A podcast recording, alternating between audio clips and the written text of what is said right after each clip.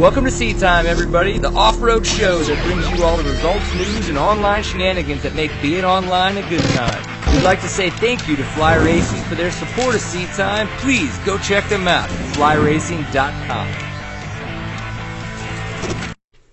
Welcome to Seat Time, everybody. Brian Pierce here, your host as always. Luckily, I have a co-host this evening. What up? What up? This is Kevin Miller. Did I pronounce those two very American-sounding names Uh, correctly? yeah, luckily, uh, luckily you got it right. Nice, you didn't have to work nice. too hard. Not Pretty too many easy. umlauts or other uh, weird accents Yeah, to no, screw no, up you in can, is You there? can you can try, but I mean, I don't know how else you can Kevin pronounce it. Miller. Very I French. don't know. I'm, I'm the only white guy named Kevin that's not Asian. That's not the best in class in high school. So I don't and you're not the ugliest. Eh, well, Eh, you're sometimes. Not the best either, but we'll go. Oh, okay. All right, so seat time. What is seat time? You have joined these two fine fellows this evening, Tuesday. We're going to be talking a lot about what's coming up here in Austin, a lot of the X Games that's going on. But typically, we're the we are the online show for the off-road enthusiast. If you like doing anything on two wheels and it happens to be about getting dirty and getting nasty with it, this is probably going to be the show for you as well. You can see that we might beer drink a little bit while we bench race. Uh, yeah, maybe. Um, so it's kind of fun. I actually found this when I was at the store, the Woodchuck Hard Cider Cellar Series, and it's mint. Um, I don't know yet. I got to get Uh, into it a little bit. I bit. just got but- this at the gas station, and it Yeah. was uh, six dollars. Kevin Miller, everybody, high class, high class. very high class. So Seat Time, you can find us on our website, seattime.co. We do archive everything there, so you can find out all information about the show, things about us, all that kinds of stuff. If you're looking to find um, just the videos, you can get those on YouTube. Of course, they're going to be archived there on YouTube. That's even where our live events are.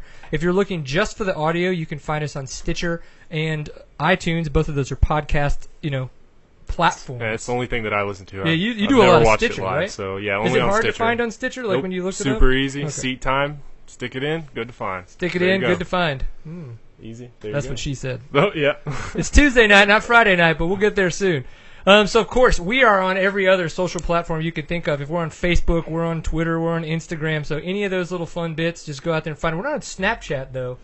Problem is, is I would probably so just sure send that'd be a very good thing to awkward pictures that are not yeah, worth being on Snapchat for. Maybe they are. I don't know. We'll see. well, you can try and send some, but I don't want to receive any. It could get awkward. folks. It could easily get awkward. So, again, we're gonna have a fun night talking a lot about stuff that's coming up this weekend for X Games and the Enduro X. A lot of uh, Enduro Cross athletes that are gonna be there. But first off, we want to do. I don't know if you guys remember last week we did have a fun discussion with the promoters that are putting on the Funky Chicken, which is coming up. Well, another promoter that we wanted to chat with were the guys that are putting on Last Dog Standing. So we got uh, Greg Bender reached out to us through one of the other promoters that are putting on the race and uh, he's on the show tonight to talk with us and kind of let us understand a little bit more about Last Dog Standing and what the Prairie Dogs are doing with that event. So we have to ask first off, Mr. Greg Bender, how is your evening going, kind sir? Oh, it's going great, guys. Thanks for having me on. I uh, appreciate it a lot. I'm here in my secret little hiding spot. Uh, I just may be in a location from the last dog standing race. It's kind of hard to tell. This is Uh, we like to call this the hut. this is the hut. This is like I get I get Taylor Robert's uh, knobby right up the back of my head from being in that little hole. There you go. Well, cool, man. So you're having fun. Are you- a Southern California native? I am a Southern California native. Uh, been born and raised here. Uh, my family's here. Uh, my family uh, that I'm raising is here. So I'm, I'm a local to the area and a veteran of the area. And, uh, you know, know a lot about all the riding and racing that's going on around here. Very cool, very cool. So, Last Dog Standing is an event that has been going on for a couple years now. I know that, and uh, you you mentioned while we were talking earlier that it was kind of maybe a little bit of an offshoot from Last Man Standing that used to happen here, actually about an hour and a half from this house here in Texas, which is a great event. Yeah, I went to that. It was really good. Yeah, it's super cool to watch. I did not want to compete in it because it looked ridiculously difficult. They literally said Red Bull was like, "We want one person to finish," and what happened that last year? Uh, I don't know. One three? person finished. Was it, So- just one? That that last person, that last time. So, what did you guys see there that made you go, "Holy crap! We need to maybe not." Maybe not copy this, but emulate this, and then start to create our own kind of hard enduro or extreme enduro. Yeah, well, with the with the introduction of uh, enduro cross and things going on uh, here in Southern California, and kind of the shrinking of the deserts with the government and so forth, the Prairie Dogs got together and decided that we wanted to do something unique for the area and challenging for the area. So one of the local uh, areas that's pretty well known for racing is Glen Helen Raceway out in San Bernardino, California.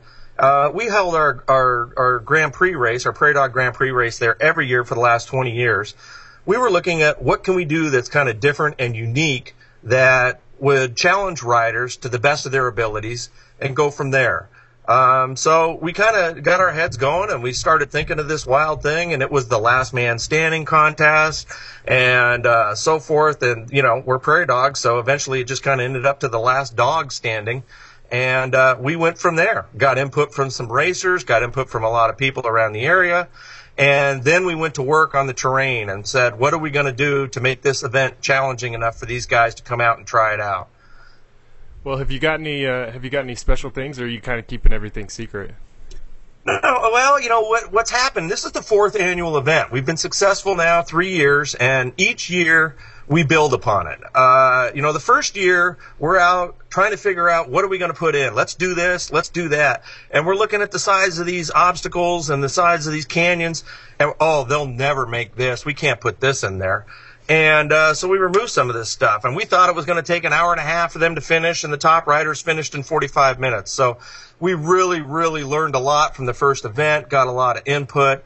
I think Kyle Redmond was uh, our first place finisher that year, and Quinn Cody, uh, Cory Graffunder were all up there.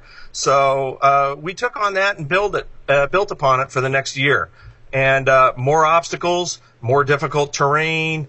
You know, found some more man-made stuff that was challenging uh, and went to town on it. And uh, just trying to challenge these guys uh, to the point where it would be difficult for them. Uh, you know, we're not out to kill anybody. Yeah. We're just trying to see how well man, machine, and uh, their physical agility, uh, you know, can last, and the obstacles and they can can go through.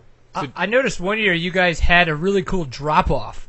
Um, is, that something? Do you, and, and I was like, oh, that's super cool. It looks like you would see like in the mountain bike kind of free ride world stuff like that. Um, when you guys are coming up with these obstacles, or you know something that's more man-made than like a natural, you know, tough terrain bit, do you guys go, man? Do you think that do we want to try to be more tough on the man-made obstacles, or do you try to find more tough, I guess, natural terrain obstacles to kind of, you know, to, to, to break up the the different aspects?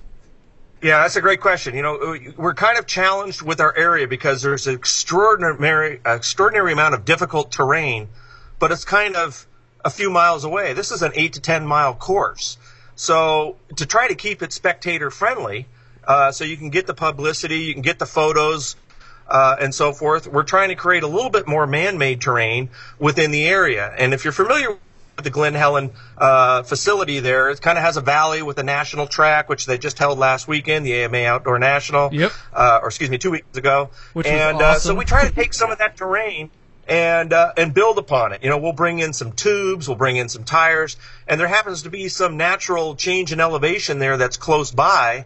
Uh, and then we were able to, you know, three years ago, I said I wanted to ride up this thing, and they're like, "Oh, they'll never make it." So finally, last year we said, "Well, let's ride off of it." And then we said, "Well, instead of just riding down it, why don't they ride off the diving board?" So we created the diving board, and you know, it's about a, a six foot uh, walking plank, if you would, out off this cliff, and it's a 30 foot drop down to the bottom. Of course, it's not flat.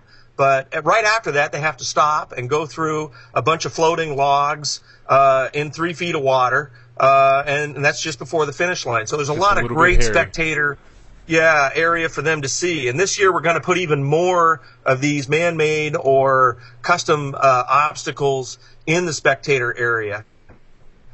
Um, and like I said, we had some. We used the National Hill Climb la- uh, last year.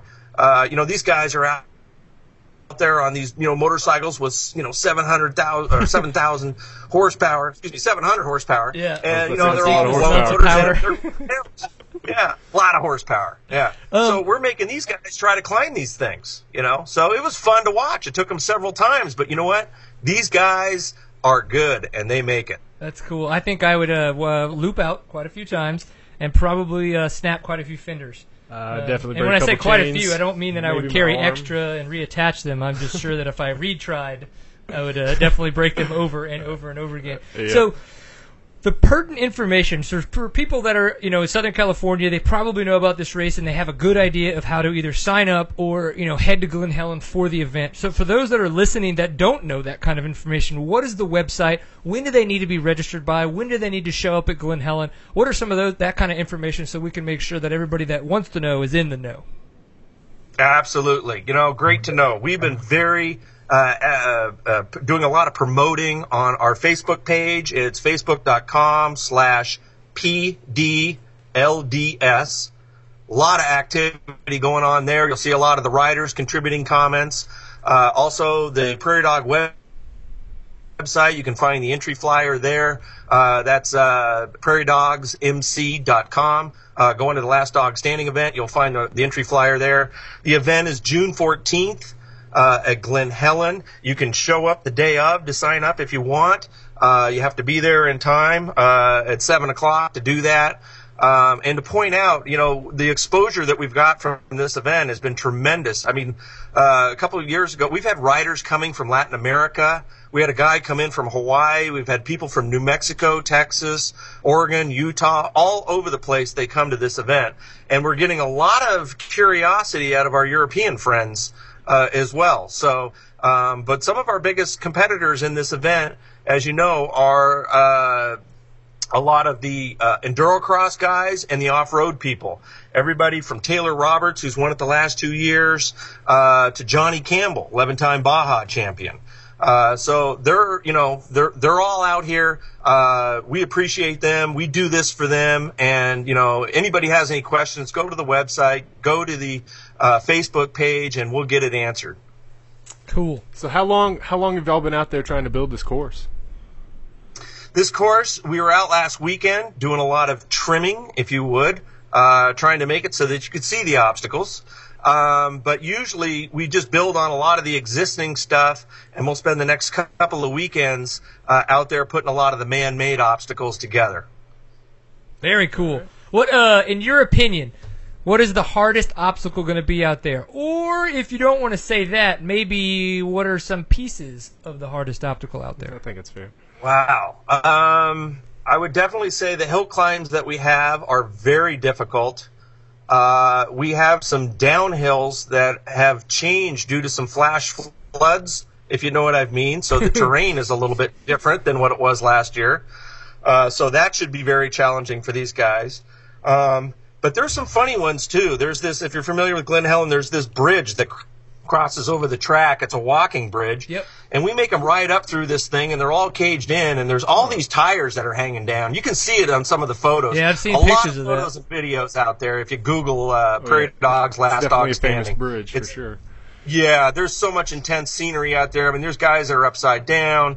Uh, there's guys that are just swimming. Um, you know, so there, there's just a lot of things, and it, it just amazes me that everything we throw at these guys, they're still able to do these events, and we still get six finishers. So, you know, that's okay with us. We're going to keep challenging them. Six finishers out of a hundred is okay. Uh, you know, and we just try to, to, to bring some new things there. We've got some new up and down hills. Uh, we'll bring back the diving board again. Uh, and, uh, you know, some other, some other surprises, I guess we'll say. Right. I love it.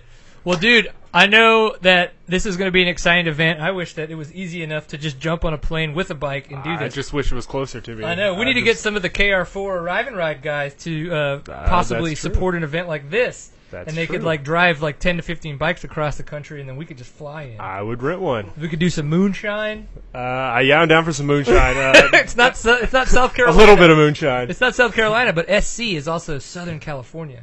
Okay, yeah, that'll work. We'd be able to get you some prairie dog moonshine, I'm sure, if you guys wanted Oh, to make okay. that trip. As, as long as it's not stuff. actual pee from a prairie dog. Oh. now I'm scared. I still don't. I don't trust. The, I don't know if I trust the Keegans, the guys that run the KR4 program, that much. I might have just been drinking urine that they said was moonshine. I mean, who knows? It all tastes like piss. As long as it got you messed up, it's all right. All right, cool. So everybody can go to Facebook. Make sure you look for the uh, what was it? The PD LDS. Facebook.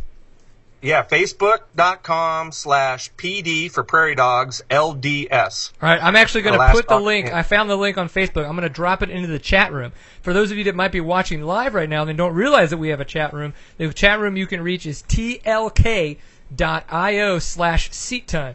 Uh, it's a little funky, but it's pretty much talk.io slash seat time without an A. Um, and that way you can get in there and help us, help engage us for conversations like when we're talking to Greg and things like that. So you guys jump in there, check out the link that he just mentioned so you can learn more about Last Dog Standing. Um, it sounds like everybody's going to have a fantastic time trying to break themselves and their motorcycles on June 14th. But the best part is after that, there's probably going to be quite a few coolers of beer I would waiting to be consumed. Maybe even Always. before they pull off. Awesome. Well, Greg, we really appreciate you getting a little creepy with us and putting that sheet back there. And that just just so everybody knows, let's be completely honest, it is not his fault. There was just a lot of glare, and we were like, "Is there anything we can do to get rid of some of that glare?" And he was like, "I got a sheet." I was like, "Let's roll with the sheet." So we, we're not opposed to getting creepy. It's we just So asked all you him to need a keep his sheet and a shirt on. flashlight. We got it. There you go. Hey guys, I thanks for thanks for having us on. Appreciate it. You guys got a great show. Thank you very much, man. You to you. guys have a good one in Southern California, and hopefully we'll chat soon. Okay, hope to see some of you guys out here. We look forward to it. Later, man. As we switch over, of course, we like to talk about some of our fine sponsors, which is one of the things I didn't really mention that well, unfortunately, right when we started in the very beginning. So, Fly Racing, Stillwell Performance, the guys over at Fasst Company making the awesome flex bars, and the guys at Dirt Tricks. So, if you're like, ooh, I really like this show, Seat Time is kind of fun. So Wally Palmer is definitely listening to the show as we just call him in. Gosh, that guy. We try to tell him so many times. Oh, that but you can always support this show by going to the people that support us. So definitely, please check out Fly Racing, check out Stillwell Performance, and you can go see the guys over at Fasst Company and the guys over at Dirt Tricks. Yeah, I definitely need to give Stillwell a call because my suspension is uh, not very good at the moment. See, that's what I'm saying. And you could say, hey, I heard about you guys on the show. Uh, I heard there's a discount, and there will be because you're just going to tell them that there should be, and they'll give I'm it to you. I'm broke and I need a discount, so I'll take Uh, it. You're like, I was a co-host on Seat Time. There's like a co-hosting Seat Time discount, Please right? give me five percent off. right? at least. Absolutely.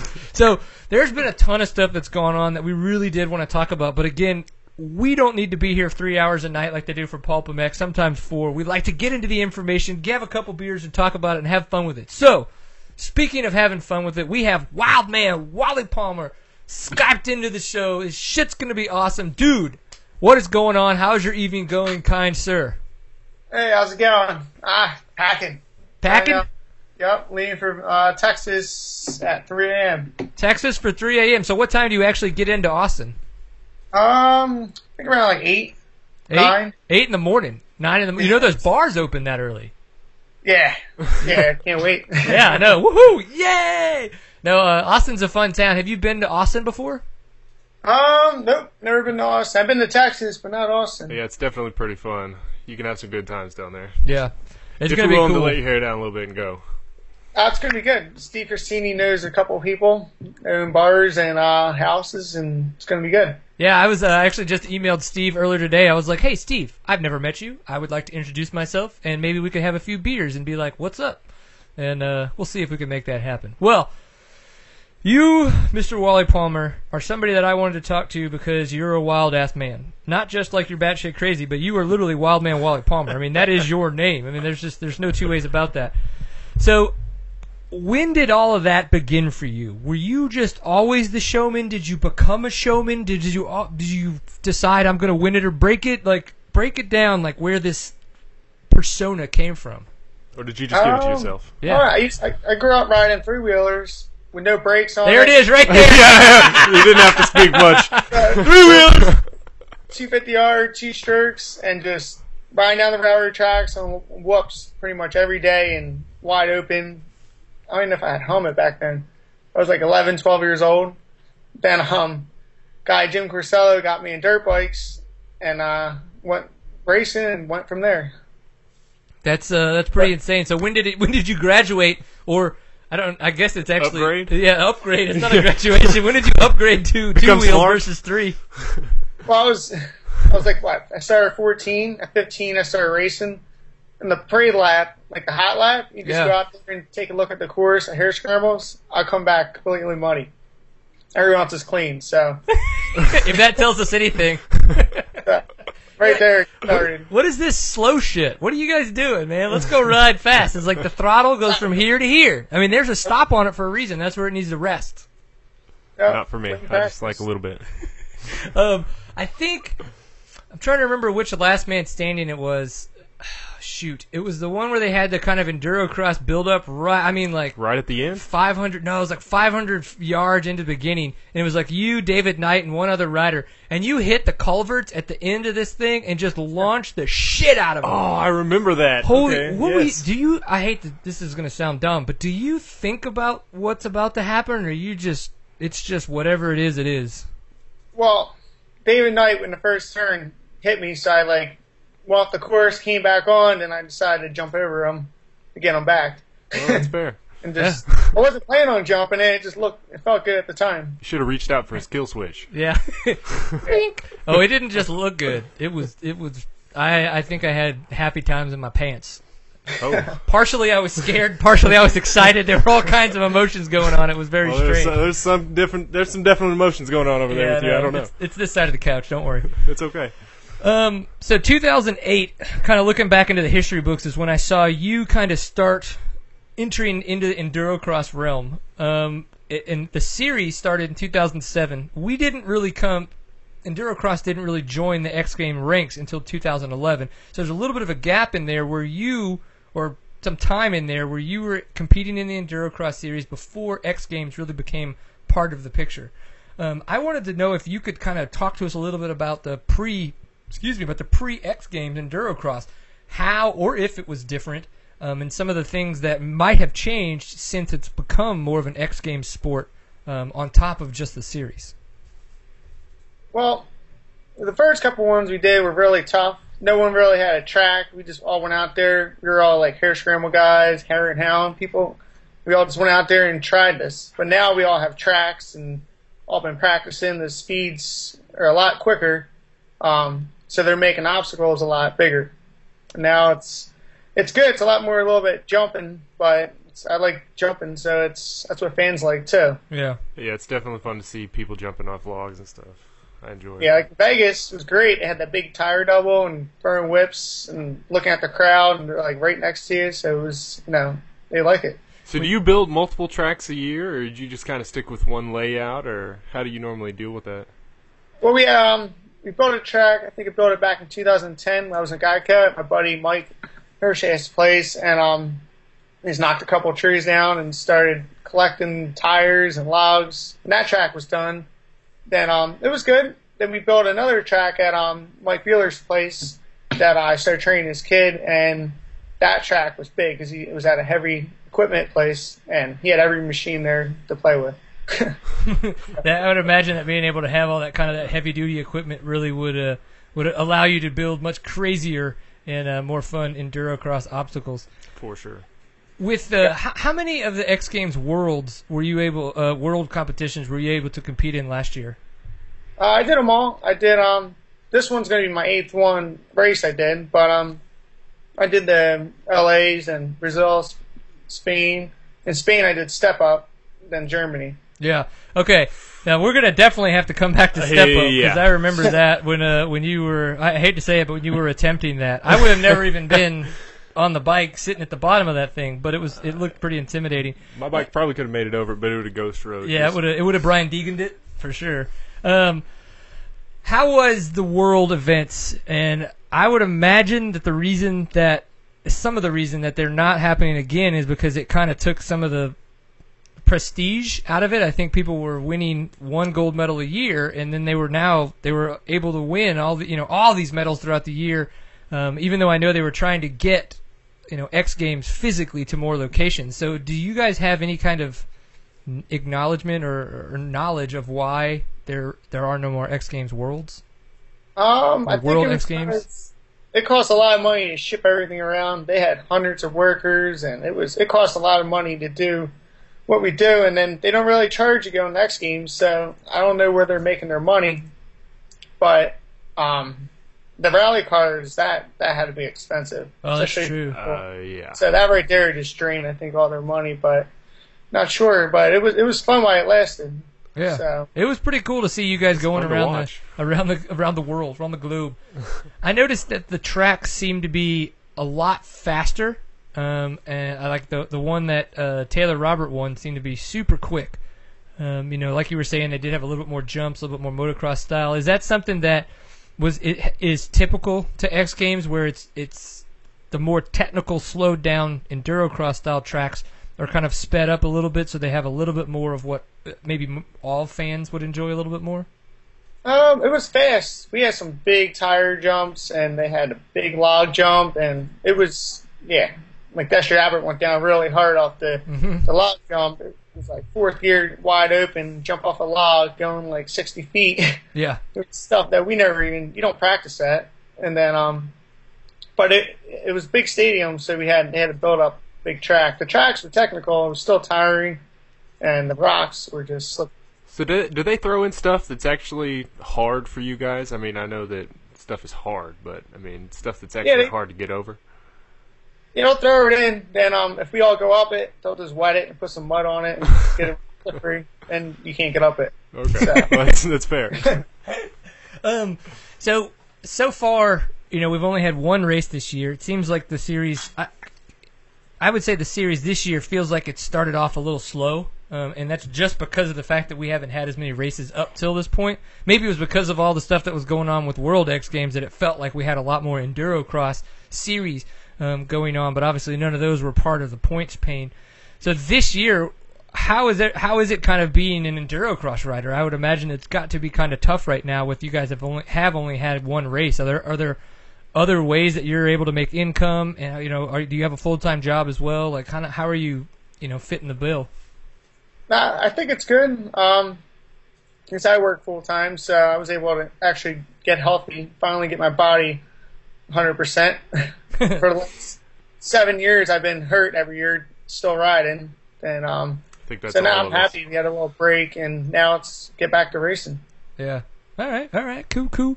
Um, of the pictures, I'm trying to think of how to say this. Of the pictures and maybe the videos that you've seen, is there something crazy that stands out in your mind that's just like, holy crap, I can't believe I did that?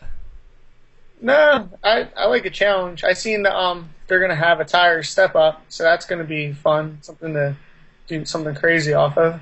Oh, that's good. So, how much prep are you guys getting with these guys? Are they kind of giving you heads up on what the course is going to look like and the track, and you know, or do you guys get practice or anything like that before the events? I mean, I would assume you get practice, but I don't know how much. No, we we don't really know until we start seeing pictures from the Endure guys posting. But um, no, there's no practice. We practice Friday. Our race is Friday night, so we practice. We get about two 15 minute practices, and that's it. And that's that's pretty close to normal, though, right? I mean, you guys probably get what two ten minute practices, and then your hot laps and your and your qualies and stuff. Yeah, Okay. yeah, it's pretty um. That's good because you don't want to destroy your bike in practice. you know. yeah. so do you ever ride a trials bike for this kind of? Well, not for the racing, obviously, but do you ever ride one for fun? Since Yep, you do the I- endurocross kind of stuff. Yeah, I played with one for a little bit. Then Jack came over. Jack Field came over to ride, and um, I ended up getting one with him, and he's just backflipping. I wasn't gonna backflip, but he uh told me to wait. Uh, I would wait. He makes it look so. I'm like, oh, I could do that, and it's not easy at all. I would imagine. Did you saw? Did you see Taylor Robert's backflips? Yeah, that was that was good. Can he backflip a, a full size bike? He, yeah, he did both. He did his uh, trials bike originally, and then I think when Caleb Russell was out there, right when Taylor Robert had signed with KTM, he was out there doing it. And Caleb told me he's like, I thought about it. He's like, I was really thinking about it, but he kind of backed off on the last second. I 'cause can't even was like, backflip uh, off my boat. So I can't backflip on a trampoline. Okay, that's how yeah, I pathetic will land am. off. So, I got the same problem. oh, we got a good question from the chat room. What tires are you running? Which tires? Yeah, are you running the gummy the gummy bear?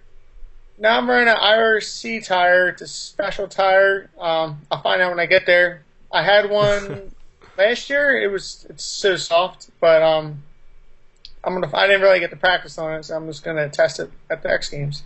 Right. Not too, not too smart, but the tire is soft. Hey, So, run what you brung. Is it a like a trials compound kind of tire, or is it just a knobby normal softer. motocross tire?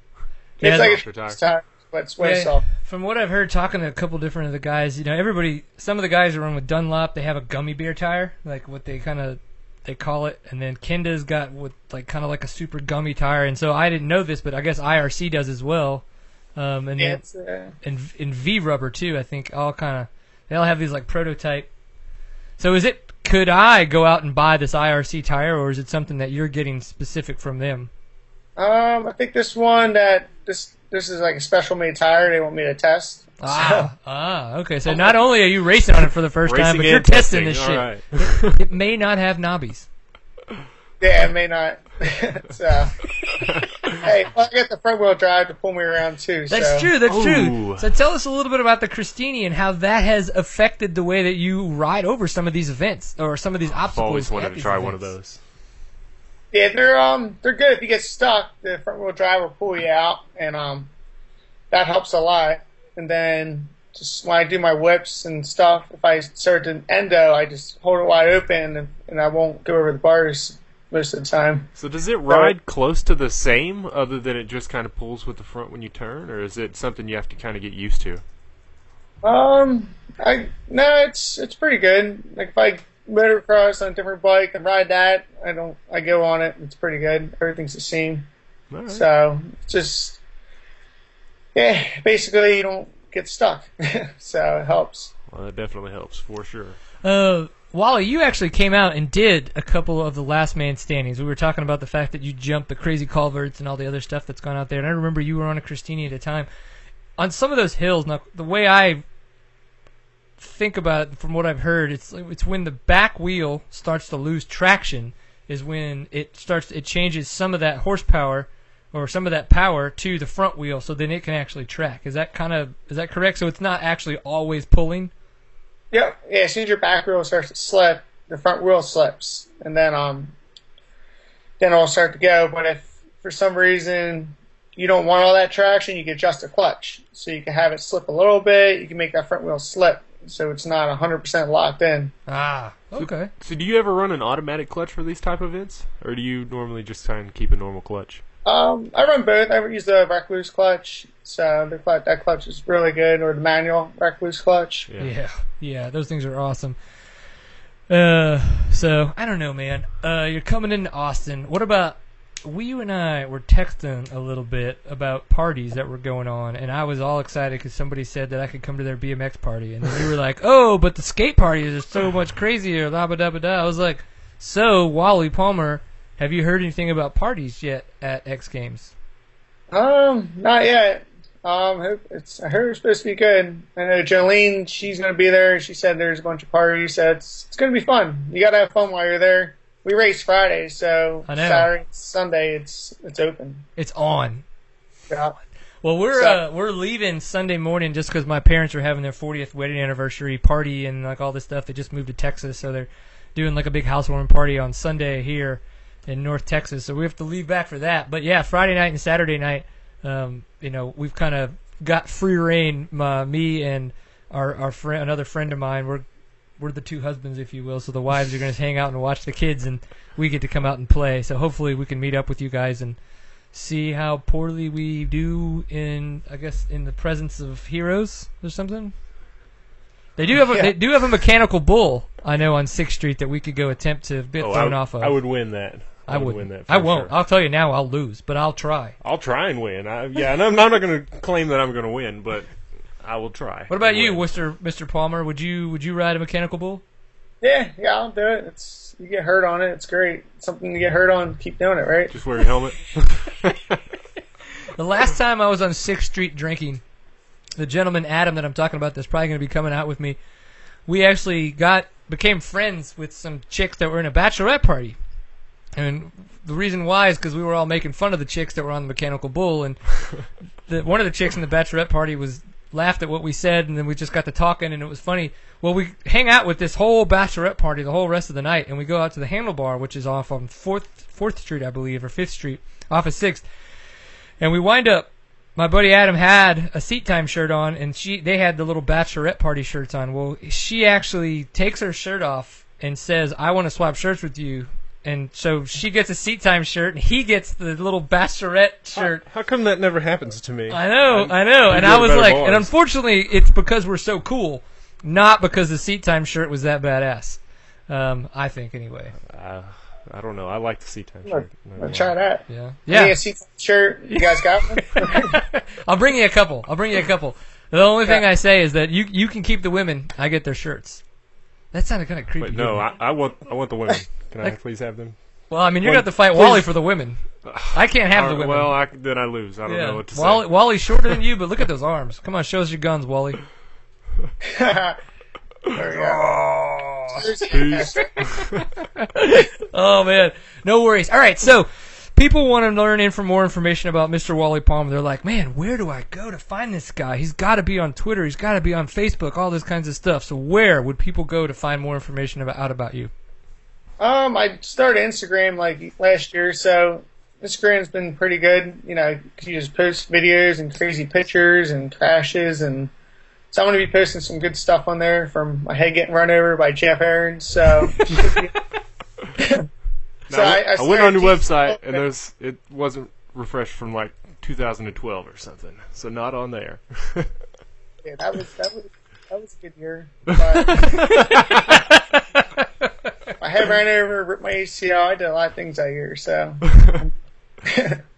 All right, But- so everybody go try to find Mr. Wally Palmer on all those. It's So, but unlike your Skype name, it's just Wally Palmer, right? Yeah, all your I- stuff. Yeah, everything's Wally Palmer. Then um, Instagram, uh, Facebook, pretty much everything. And then your real name is actually Wallace. Is that correct? Yeah, yeah, it's Wallace Palmer. So I use that a couple years to get older. right now it's like I'm not really a junior, but I just go by Wallace. Um, so did did did, uh, did at some point in time you drop the Wallace because you were getting beat up, or maybe you're such a badass now because you were getting beat up because of the name Wallace, I think Wallace is like I don't know. That's for like older guys, I guess. right? So keep it keep it somewhat young. Keep it somewhat young. All right, if, I like if it, my back's still sore from doing step up in Spain, so I would imagine that's pretty far landing down there. I'm not. yeah, it hurts. Yeah, before we let you go, tell us a little bit about that. Like, you just, did, how did you get invited for that? Did you just say, "Hey, I'm batshit crazy. I want to try step up," and they were like, "Let's get Wildman Wally Palmer in there," or how did that evolve? Well, they probably saw him jumping off tires on the flat. Yeah, that. Well, I was in Brazil and um, I'm like sitting in the stands. I'm like, oh, that'd be fun to do. I was like, I'll never do it. I'm, I'll be too scared. Then uh, I shook around. I was like, oh, you want me to step up the next at the next race? He was like, yeah, yeah. yeah. Next thing you know, I get an invite for step up. So I'm like, Shit. See what you get for asking the question. door across, and I'm sitting there about to get changed, and like, you're in for step up. I'm like, all right. I was like, let's build the jump. We built the jump in about an hour. One out on a bike with just regular suspension. Tried it, and I was like, this is going to be uh, in- interesting. So I practiced, practiced a couple times, and um, had some good crashes. You know, trying to practice because you're going sh- wide open, straight up a wall. Yeah. Then So did you have to you're a change little your bit suspension? sideways off that lip. It, it's you, you pretty much go down. Um, so then I uh, just got my suspension done by uh, got the suspension done and um went to ship it on the plane. Then um the shock never made it. So yeah, Okay. that was not fun. So Nope. I did No. enduro cross on I think it was Saturday or Friday, and then we did enduro cross. I led the first the first lap and the first heat, and then um I think something happened with I think I caught a rock on the clutch line, so um pretty much rode the LCQ smooth and got back, worked on the bike, and then uh went out the next day for a step up. So that's the first jump I did on it. Um, we started back farther than 30 feet. So I kind of rolled into it. When I gassed it, I turned left a little bit. Basically, pushed off the bar, jumped off the bike, and landed right on my back. Wow. So, lesson learned: don't turn, no left turn off a jump. so we, You think they're gonna have a sign for you this year that literally says like no left turn? Just put that on your Please. butt patch. well, Twitch and all them were standing at the post I pushed off of, and they're just I'm just looking at them like, man, I'm going to take out like Twitch and all these guys. I just pushed off the pole and jumped. And, but hey, we fixed the bike. I broke the triple clamp because the thing landed so hard. Then went out, and they were already practicing. Went out, hit the jump probably like two times, and I did it good. And I threw a whip the first time hitting it, and look back just you know to get out of my head like, hey, you crashed. It's like, well, I'm gonna hit this thing into a look back and a whip for the second shot at it. Did that, and I think something else happened, and then um, So I had to jump like twice, and this I hit it like 20, 25 times. Then after that was TV time, and then yeah, go for the bar and. So I had no practice at doing it, and uh, he just hold it wide open, and close your eyes, and I hope you make it over the freaking bar. it's like a, it's like an elevator, like it just goes straight up, and then you're like, I'm hitting it right away. Then you all of a sudden you go down, and then I look back, I'm like, how's that bar there? It looks like I just took it out. But so, so are you more nervous doing that than you are endurocross, or or what? uh, I tried to. I didn't want to get nervous. I just thought about like just hold it, you know, wide open, drop the clutch, and because I was on a two stroke, and the guy in practice. He, the other guy in practice um, tried on a two stroke. He cased it and broke his ankle. tried it Oh. twice, aced it and broke his ankles. I'm like, oh, here I go. You're, be- you're, you're better than that guy. yeah, apparently. like, oh man, because he, did it before, and the jump was really hard. It was really soft, and um, so you couldn't really get a good run at it. And um, so I'm just sitting there like, just hold it wide open and just pray. Yeah. So the four stroke in that situation, because you're just coming from a dead stop, trying to get all that grunt to get up that thing, as high, I guess as fast as you can, really comes into play there over the Oh, two yeah, stroke. they- yeah, they just come up to it and just um, roll on the throttle and just have that power, you know, the torque up the lip. I had to just hold it wide open like a motocross start and and just go. So were you on a, a 250 or were you on a 300? I was on the 300 Christini, so I was the first one to attempt it on a two-wheel drive, and then first off-road guy to do At least step you up. two-wheel so. drive. That's probably why you beat the other two two-strokes. Yeah, the second his balls started dragging the ground because they're so fucking huge, the front wheel started to pull. Jesus, Wally, listening to you talk about this, the, there's not, it's not fear of not making it. It's it's fear of not going fast enough to make it. Or That's fear of turning left. that's what that's what Yeah. blows my mind is that you're just like I'm not. I don't. I don't think I'm not going to make it. I don't think I'm going to go fast enough to make it. Like that, that kills me, dude. Just give it all the gas and just go. It was uh, it was slippery, so if you got a little sideways off the lip, the one jump I did, I was a little squirrely coming up to it because it was like soft clay. I mean, um, hard clay, so it was all wet. It was like it was like pretty much like a high mud. And I was like, um, I was half tempting to bow, and I, I brung it back. So, yeah, you don't want to fall from that height. Because, like I said, right on your back, and I had enduro suspension, so it was rough landings. Uh, that sounds impressive to me. Uh, that Anything with very enduro impressive. suspension in there is not good Yeah. for me. Well, dude, uh, good luck staying up. I don't know if you're going to stay up or go to sleep for your flight at 3 a.m., but you're going to get into Austin pretty early. Um, I don't know how busy you guys are going to be come tomorrow and Thursday. There's some pretty neat stuff to see around Austin, even if it's just sightseeing type junk. Um, so definitely, if somebody's uh, local to the area, or if you can't find anybody, text me and I can shoot you some stuff to do. Um, one of the things too is the bats. I know it sounds weird, but they have got uh, one of the bridges that's like Oh, over the they got- highways or something. A bunch bat of problems. bats live under there, and so there's a certain time of night that you can go sit kind of by this overpass, and all the bats come out, and you're like, you know, if you got a chick, you can bring her, make out with her, or whatever. I mean, that's what the, that's what they say. You know, I got a wife with kids. We don't make out. We just we wonder why the kids are screaming. So Alright. Same problem. Don't worry. Yeah, I gotta go. I gotta pack. I gotta put my bag. I didn't pack yet or nothing. Still gotta do wash. Some. yeah, last minute. And Jack Field and Christy, it's coming from Australia. They're gonna race the two-wheel drive bike too. So we got a lot of work to do on the bikes to get them ready for them. yeah. Um, So, so do you do you have a significant other, or are you a free agent? no, I got, I got a girlfriend. All right. Well, I was gonna I was gonna ask how many condoms you were gonna pack, but then I won't ask that question then since you have a girlfriend. you can Yeah. still ask. I'll just okay. allude to the question that I was gonna ask. That's fine. All right. Well, dude, you travel safe. Get packed up. Uh, can't wait to at least share a few beers with you, and that way you can realize in person that I'm just as much of an idiot as you realized I was on the show. and uh, and we can kick some ass at X Games. What do you think? Yeah, hopefully I get a gold and come back on the show, and then hopefully with a yeah, it'll be a good party going on. I like it. I like, well, the video. What we're gonna do is, if you get gold, I'm just gonna bring my camera with me to the after party, and what we film that night will be the show next Tuesday. Can I put on your gold medal? All the motorboating and all the shot body shots, possibly one dollar bills in places they shouldn't be. It'll no, be a good time. that's where they. That's where It'll they be a belong. good time. All right, dude. Take it easy. Travel safe, and we'll see you soon. All right, man. Thanks for having me. See you guys. Later. All right, Mr. Wally Palmer. I've been wanting to have him on the show for a long, long time. It's just taken me a while to find a way to say, "Hey, dude, you're awesome. Come He's on to the definitely a pretty cool guy. He sure. really is. He's a super cool dude, and I'm glad he was able to come on the show.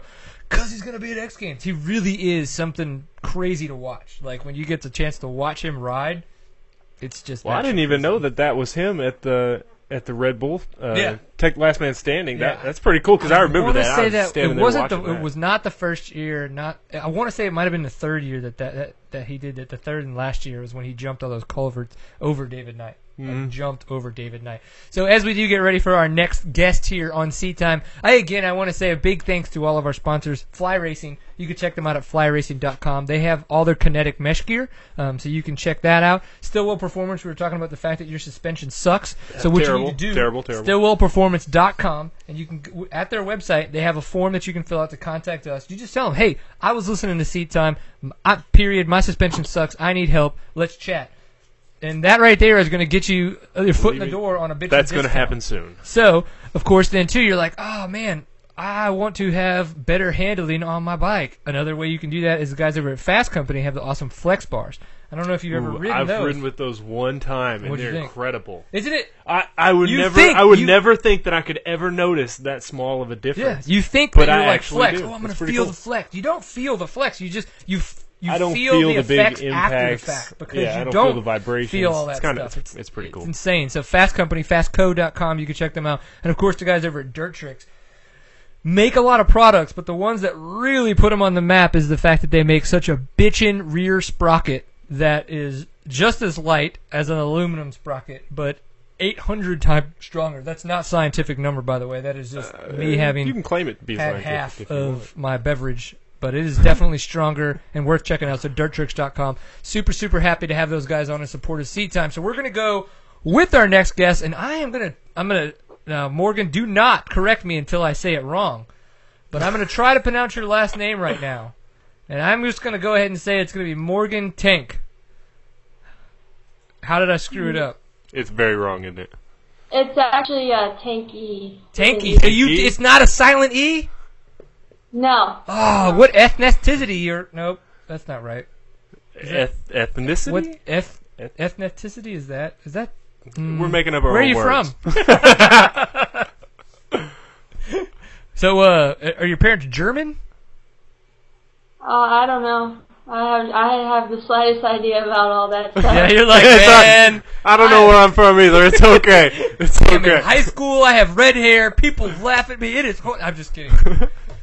if I was a ginger, I would be happy about it, so I'm okay with it. But I have to say, we definitely are very happy to have you on Seat Time. We had a lot of people reach out and tell us that you are a up up and coming enduro cross lady that is out there riding, putting in the effort, and that we should have you on the show. And I was like, you know what? That sounds fantastic. Let's do it. So doing a little bit of research, it looks like you've been riding trials for a while. That's kind of where you got your background on motorcycles. And just as of recent, in the past couple of years, you switched to riding bigger bikes, and even more recently, you switched to actually competing and riding endurocross. Now, you can correct me on all the things that I got wrong and tell me all the things that I got right because I do have an ego. I don't want you to deflate it completely. So give me some credit. Just do it a little bit. Yeah, just a little. Well, you pretty much got all of that right. Like I rode, I rode trials since I was about four, and then I switched over to dirt bikes when I was like 15, 16, and then I decided just to take it and race endurocross. And I mean, the reason I saw endurocross and knew I could do it was from X Games. Like I saw it and I knew I could, I could do that, and I wanted to, and so I did it, Huh. and finally got the invite. So I was pretty happy about that. Now it's interesting the way you just said that. You said you finally got the invite. Was that is that because that you've you've hoped that you would have had it earlier, or is this the first time that you thought that you would have had a chance and that you did get the invite? Well, I've been trying, I think, for three years now. Okay, So, I mean, it was pretty, I was pretty stoked to get it this year. I can only imagine. Yeah, I would. I want to race X Games. Yeah, I Uh, want to. they would laugh at I me, Wanna, I want to but- watch you race S games. I'm not gonna lie, I don't. want to race X so you're an athlete and you're trying to come, you know, trying to get this invite to go to X Games to race an endurocross. how do they tell you you have been invited? What is is there a process? Is it crazy? Is it int- intricate? Did you have to put up Or is it YouTube just- videos? Yeah, I know was that it Brett, just like Brett Q or whatever trying to do best whip had Yeah. to go through a very long road. how did how did you find out that you had gotten this invite? Um, well, they emailed me a couple months ago, I think in like March or something like that. And then I wasn't allowed to tell anybody for like a week, so that was kind of hard. I had to keep that in. And then, um, Because you wanted to go straight to Snapchat, didn't you? yeah, Instagram needed Yeah. to blow up. yeah, exactly. and then, um, they did the press release, and then I got to tell everybody that I was invited, and then that's pretty much how it all went on. I bet that was a really tough week. Oh, it was. Uh, are you uh, so at 17? Are you a junior in high school, a senior in high school, or are you drop yeah, I'm a junior. Junior? Okay, well that's good. I'm No, glad you're I'm not a not dropout. out. That's good. That's good. I was uh, I was man, I was 17 as a senior. I did not turn 18 until after like I was almost about to start college, and then I finally turned 18. Yeah, I was I was 17 as a senior too. Horrible, horrible, horrible. So you're gonna be 18. Are you are you gonna be 18 like most of your senior career? Yeah, I'll be 18 um the last day of the year, so the 31st of So half. December. So half. At that Uh, point in life, are you just gonna tell your parents, "Stop telling me what to do. I'm 18. I'm going to high school." no, no, I don't think so because they pay for all my racing and stuff, so I can't really do that. You, Okay, yeah, you better be nice then. you're a very intelligent young man, yes. and I'm glad you have a good head on your shoulders. Buy them presents. I want to ask, um, is there any? Do you? I would imagine at this point in time you've raced her, so you would have some inkling of who Rachel Gutish is. She's just a little bit older than you. She just graduated high school. You know, she. You. I've watched her kind of move up through the ranks um, on a much bigger team this year, much more support. I want to know from uh, your perspective, being a little bit younger, is she someone you look up to? And tell us a little bit about some of the other ladies in the sport of enduro enduro cross that have influenced you on you know what you're trying to do right now. Well, uh, me and Rachel, we're pretty good friends. I mean, we're friends, but we're also rivals at the same time. I mean, we're good friends off the track, but when it when we're on the track, I mean, we'll just go out there and battle if we have to. That's with everyone too. You're But not I afraid to throw a definitely front wheel. I- yeah, and I definitely would say um, I looked up to Maria Forsberg. She's Yeah. um, she's she's done a lot in the sport, so she's Yeah. definitely one to look up to. Yeah, I think that's a good one to look up to. To be completely honest, she's younger than I am, but and and a, and I'm a male. Not that it matters, but I definitely look up to her. like she is, she's a force to be reckoned with, man. Especially because for such a long time she was not only racing a full career, but she was also working a full time electrician job. I mean, she was out there just Oh. on the path. Actually beat- working to get it Yeah. done. All right. So it's like even when she was underneath the KTM tent those last couple of years, racing GNCCs, racing enduro cross, you know, fully factory supported uh, woman rider, she was still you know going to a full time job. So That's it's- pretty impressive. Yeah. So hopefully that instills in you some good uh, Ethics. ethics. Ethic can things, use that thing- word. things of importance to make sure that you don't screw up in life, because we don't want you to do that. So, what? Now that you're here, you've gotten the invite. You're going to X Games. You're in Austin right now on Seat Time. Pretty much the best off-road show on the internet because we're the only one. But still, what have you been doing lately to try to, you know, to do the best possible job you can while competing at X Games? Um, I pretty much treated X Games like it was a normal cross race. I don't want to like go too crazy and practice too much and hurt myself before. So I wanted just to keep it all together and just stay in the same rhythm that I have been for all the races I do. I don't want to change it up too much. It it is a bigger race in theory, but it's also they're all the same. It, you do the same thing each race. So So do you, you don't prepare any different, or do you prepare any different for like a big event like this? Well, I didn't hear that. Uh, Sorry. do, do you prepare any different for an event, uh, kind of like X Games, or you just kind of come in and into it the same as you would uh, just just- anything else? I just uh I just try to practice like the same as I do every race. Yeah. Yeah. I know that one of the things that we saw was that you were doing some training with Destry Abbott with the DA8 program. facility, all that kinds of stuff. However, you- so tell us a little bit about that because I know that that's a cool thing. You know, he's been training people for a while, but he's kind of really put a lot into the DA8 program this year with the whole new facility and all that. So go ahead and tell us, you know, what's how that's been for you and how you think that that's really helped, or you know, maybe it hasn't, but I have a feeling it has. Probably has. Oh, it definitely has. Going up to the pedestrians has helped me so much. I it's teaching that you don't think you're doing wrong, like because when you practice all the time, you just get in that motion and you think you don't think you're doing anything wrong. But then when you have a professional telling you like, oh, well, if you do this, then it'll probably be a little faster for you. So, I mean, and he teaches me all, like, the skills that the guys are doing that most of the girls aren't. And the guys are obviously a lot faster than us, so it's probably better to ride like a guy. So, Right? Well, if there's somebody to train for him, I think he's probably a good person Yeah, to train he's for not, he's definitely sure. a guy to watch. Have you had a chance to ride his KX 500? Hopefully not. no, I have not, but I got to ride his, uh, I think it was his 450 around Yeah. the track a little bit. That's But honestly, I was too scared to ride it because I didn't want to crash it and break it.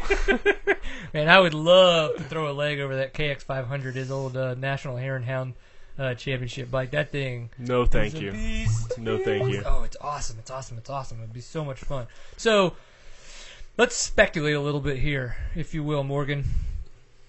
X Games goes phenomenal. You medal, so you're at your first X Games competing. You medal. You know, we're coming up on some more endurocross rounds. You're starting to do really, really good. Uh, you're medaling at those. What do you see as a possible next step? Um, there are not, I don't think, a, a lot of places for women to only be endurocross racers, uh, and to try to keep making money at it. You know, you can go to college and all that stuff and wind up getting a job and do it on the side. Obviously, we've seen people do that. But if you wanted to try to keep going and try to see this as a little bit more of a all-encompassing paying job, what do you think those next steps would be for you um, beyond just doing some endurocross races? Well, I mean, I've been trying to stick to endurocross just because I'm not really good at the other stuff. I'm I'm a decent decent rider at everything else, like works. I've done a few of those, but I mean, I'm not very good at it. Right? That's okay. I mean, Believe me, I you haven't seen me race a works race, have you? Because I'm really bad at it. So, I mean, I'm a trials rider, so going fast doesn't really. I mean, I that's not in my roots. Do you ever ride any But motocross for fun, I've or been trying. Huh? yeah. do you ever ride motocross for fun, or are you just normally trying to stick to the woods? No, I do. Uh, I usually go to the motocross track at least once a week. Yeah, Okay, that's good. good. Yeah. Because you would, if you do remember uh, a gentleman by the name of Cody Webb, he was also just a trials rider at one point in time, and now he is definitely um, a top competitor in almost all every hard enduro he goes to. And you can see that he's been winning a crap ton. I think now we've had the last four endurocross races, uh, going back into last year, and then the first one this year. So being just a trials rider uh, is, is a lot of talent. I Um, think and- that's a better base to start with Yeah. because you're better at the technical kind of stuff. Because the things you guys learn as a trials rider is the stuff that we, as just a guy on a dirt bike, never learn. Because for you guys, it's all about control. For us, growing up, it's just the speed. You know, the speed is the first thing that you can conquer easily because it's all about fear at that point. There's no real bike control when it comes to speed. Now, jumping and turning, that's where a lot of bike control comes in and gets better. But I think for you guys as trials riders, the only thing that makes you better than the rider next to you, well, I wouldn't say only, but probably for the the main thing would be how well you can control the throttle. You know, your bike control skills are just off the charts. So you probably do have a fantastic base to become, I don't know, whatever you want to be. yeah, Which is why you're 17, still in high school, and about to go to college because you still have the whole world before you. and you're good at dirt bikes. So probably just said too many big words. Got a little got a little too deep. It happens. It happens. So Austin, what do you think of Austin so far, Morgan? Well, I pretty much have been here for a couple hours. Um, I got we got in at I think like six o'clock, and uh, we did the indoor skydiving because they were having a um, oh yeah, So so Uh, you're, you're already having fun. Jeez. yeah they were having the athletes party thing, so we got to do that. and I, that was awesome. I mean, I didn't think it was going to be as hard as it was, but it, it was pretty tough. Yeah, it was at the iFly place. Yeah, yeah, that was it. we have one of those in Dallas now at the Stonebriar Mall. Oh, I've always uh, in wanted to Frisco. try that. Oh, I took my uh, I took my daughter Kaylin there. She was seven at the time. She's eight now. She loved it. She was really afraid, but she had a lot of fun you can doing do it. that? Oh yeah, Wow. and sh- it she and Morgan's correct. It is, it's it's not hard. It's just much more technical than you would think. Like the bike the bike skills thing we're talking about. Yeah, Like it's just yeah. that little those little tiny like the ways you can control your body. You just don't do walking. Well, I'd like to have that experience, but I don't. Unfortunately, I don't want to jump out of a plane. So Hey man, that's why you do the indoor that's skydiving. the, I need to do that. There It's it is. You're probably like 10 cheaper feet too. off the ground. But look, So, they got right. like So, what's fan next blades. then? What what else do you get to learn about Austin? Have you been uh, mugged? oh, Hopefully not. um, You can say no. I, I don't, I don't know. you haven't been mugged. You don't know if you've been mugged. The what? You haven't been mugged. I don't know what you said. Mugged. No. Okay, that's good. Well, that is good. Because I said, "Have you been mugged?" and it was like, like the computer broke up, and I was like, "Oh my god, is she telling us this like crazy story?" and we don't know what's going on. 'Cause it wouldn't have been good. So, what do your parents think about all of this? Well, I mean, we didn't really know that we were gonna get into this. We kind of just like jumped right into it. But I mean, I think they like it. I mean, obviously they're supporting me and let me do all this stuff. So Yeah. I, I really liked it. Cool. I, I would imagine. So, is there a parent that you have that rides? I mean, is that kind of you know, is is your father or your mother? Do they ride trials, and that's kind of how you got into it, or was it a different family member? Yeah, my dad, uh, he rode motocross for a while and then he got into trials and then he got me and my sister into trials. Because I think one of the reasons is it's safer, so he got us into that. You, I mean, you can't really get that hurt on a trials bike. So he's the one that got us into all that. So he got you into trials to try to keep you safe, and now you're racing endurocross at the X Games. Yeah, exactly. Plan failed. This- did he just high five himself because he figured out what happened? like it backfired, son of a gun! no. Well, that's all right. My That didn't parents tried backfire to for raise her. me to be normal and to not be crazy, and well, I guess it, I guess it worked. no, they failed for me. All right, Morgan. Besides, you know, the chance to possibly go win a medal, um, uh, what's what are some of the big things that you want to take away from this experience, being able to compete, you know, at the level that X Games is? Um, I definitely want to get like a top five in the race. I mean, a medal would be awesome. But taking away from this would be just like gaining my experience at X Games. And then if they have it next year for the Endurocross, I mean, definitely come back swinging. But, I mean, I obviously want to get a medal this year though. Yeah. That's the goal. Awesome. Well, we really, really appreciate you coming on the show. I know it was uh, it's interesting us getting set up and stuff like that, as it always is. But seat time, we just like to keep it crazy here. If we're not pushing technology, we're pushing each other. And I don't like to get pushed, so we just push technology. So I'm gonna be down there tomorrow evening, but unfortunately, it's gonna be too late to probably do anything because I'm gonna be up early, early, early Friday morning to get my media credentials so I can head down there. But I will be down there, and I will uh, be taking pictures during practice. I'm gonna be trying to doing interviews because I'm gonna put together a little podcast of uh, of audio only of talking to racers like yourself. Uh, obviously, uh, some of the other women, so the other men. Um, and I want to try to talk to some of the promoters too from Endurocross to really talk about X Games and what they're doing for the sport and stuff like that. So look for me, look for the mustache. Probably gonna have a seat time shirt on. Um, and please don't be afraid to come talk to me. I'd love to meet you in person. Um, just to say thanks for being on the show in person, and of course, then get your thoughts on the track before we go into the mains, and then I'm gonna want to talk to everybody afterwards to get those as well. So, uh, yeah, we appreciate it, and I look forward to meeting you in person. to you. Well, thanks for having me on the show. Yeah. As always, it's it's great talking to ladies that race dirt bikes because I think it brings such a different perspective to it. You know, one of the great uh, co-hosts slash guests that we like to have on is Jordan Bailey. Um, you know, she's she's been in your shoes, but on the GNCC side of things, you know, being a top woman's pro racer. Um, so it's so cool to be able to get ladies like yourself in here to talk about the sport, and you know it, it's it's a different perspective. So I really appreciate that. So thank you very much for coming on, and uh, I do look forward to meeting you in person. So thank you. Thank you. All right, your parents can stop thinking we're weird, and I hope that you guys have a great night, and we'll meet soon. Thanks again for being on the show. Woo woo! All right, so next we go to Taylor Robert. Hopefully he's prepped. Do you think he's prepped? Probably not. We'll find out. All right, so we're just going to call him and see what happens. Again, as we always like to do, we like to thank the people that do support this show. We don't get a chance enough to mention Fly Racing, though we do have a sign back here for those guys. So please go check It them might out. be in the way. Stillwell Performance. That's okay. You're just following me.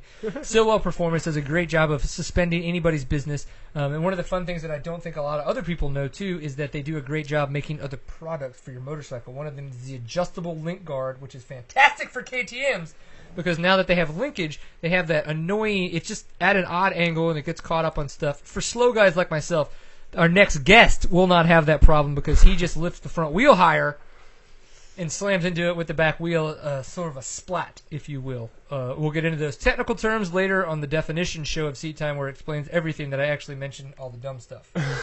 It's So, gonna be a long episode. Yeah, long episode. and then, of course, uh, the guys over at Fasst Company and Dirt Tricks. If you do not go check them out, Taylor Robert will not win X Games. And we want Taylor Robert to win X Games. So, Taylor Robert, welcome to the show. Welcome back to America. Whoop, whoop. All right.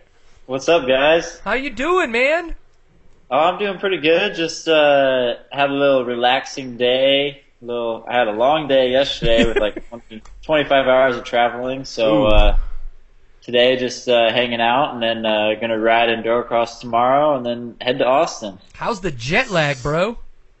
Oh, it's pretty good. It's not too bad. I uh, popped a couple Benadryl last night and passed out for for a while. Smart man. Doesn't sound bad. Because Benadryl is much safer than Ambien. I don't think people realize what. Like Well, it- you see all sign, all kinds of fuzzy things on the wall when you take Ambien, so I think Benadryl's the better option. yeah, so uh, I think it's smart that you took a bunch of uh, uh, antihistamines opposed to a bunch of God only knows what's and that kind of shit. So Yeah, right. I think you're smart. You're healthier and better, better in shape than than we are. I mean, I'm probably better looking, but we we obviously know that's debatable. Yeah, it's it's it's all in the stash. Yeah, it's true. I can offer free mustache rides. I, What do you What do you have? I Are got you- nothing. Yeah. All right, dude. So lots to talk about. Obviously, you're going to be coming into Austin soon because you're going to be racing at X Games, which is cool because first time in Texas, going to be here for three years. It's going to be a lot of fun. And you just came back from your first endeavor at Erzberg, where you got ninth place, beating out Cody Webb by millimeters of tires as you guys raced through the last arch there, and we'll find out if you even needed to do that. And of course, this is your first year on the KTM. I mean, or, or on factory KTM. Huge, huge, huge changes coming into this year. We did talk to you earlier about some of those changes that came on, but we haven't had a chance to check in. So, whoo, fifth place at the first Endurocross in Las Vegas. Good, bad, indifferent, right where you expected. Tell us a little bit about how that kind of broke down for you. Um, well, that was uh, just a weekend that I wanted to get in and get over with.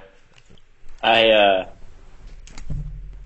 I, as you guys know, probably had surgery about six weeks before that race, and uh, Yep, you and your, your you had your busted gut or whatever.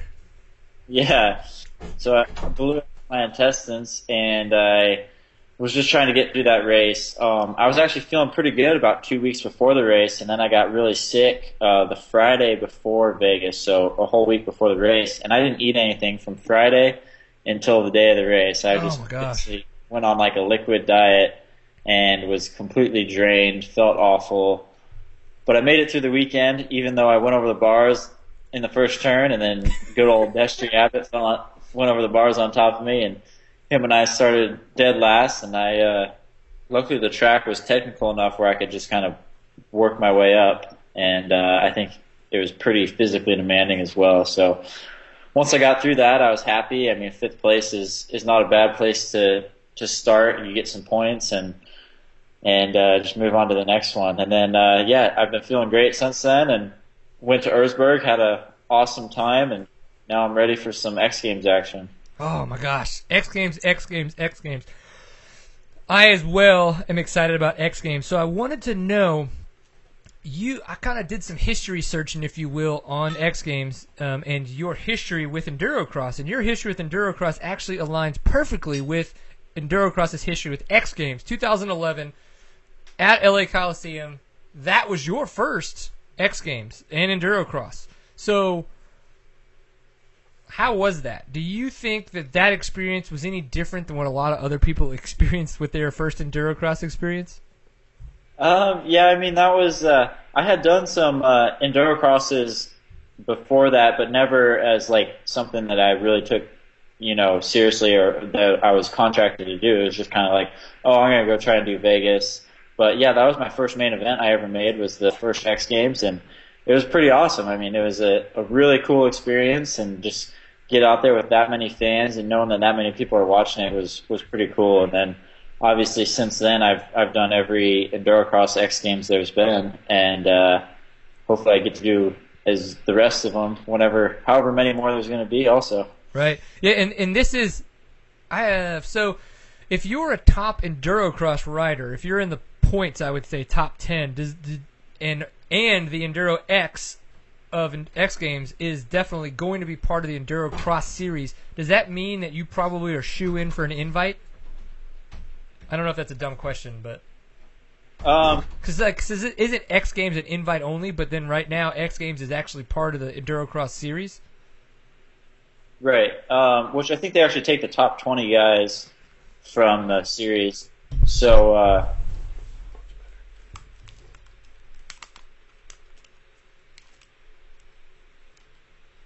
Uh oh. Did we get a Did we get a frozen Taylor?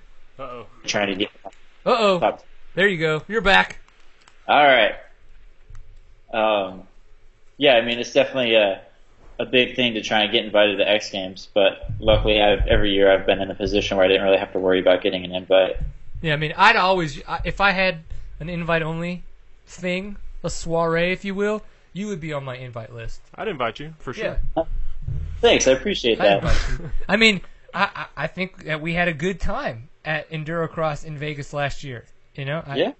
I don't remember half of it, but I know I was there. So I mean, that's apparently we were having a good time. That's the sign of a good time, I think.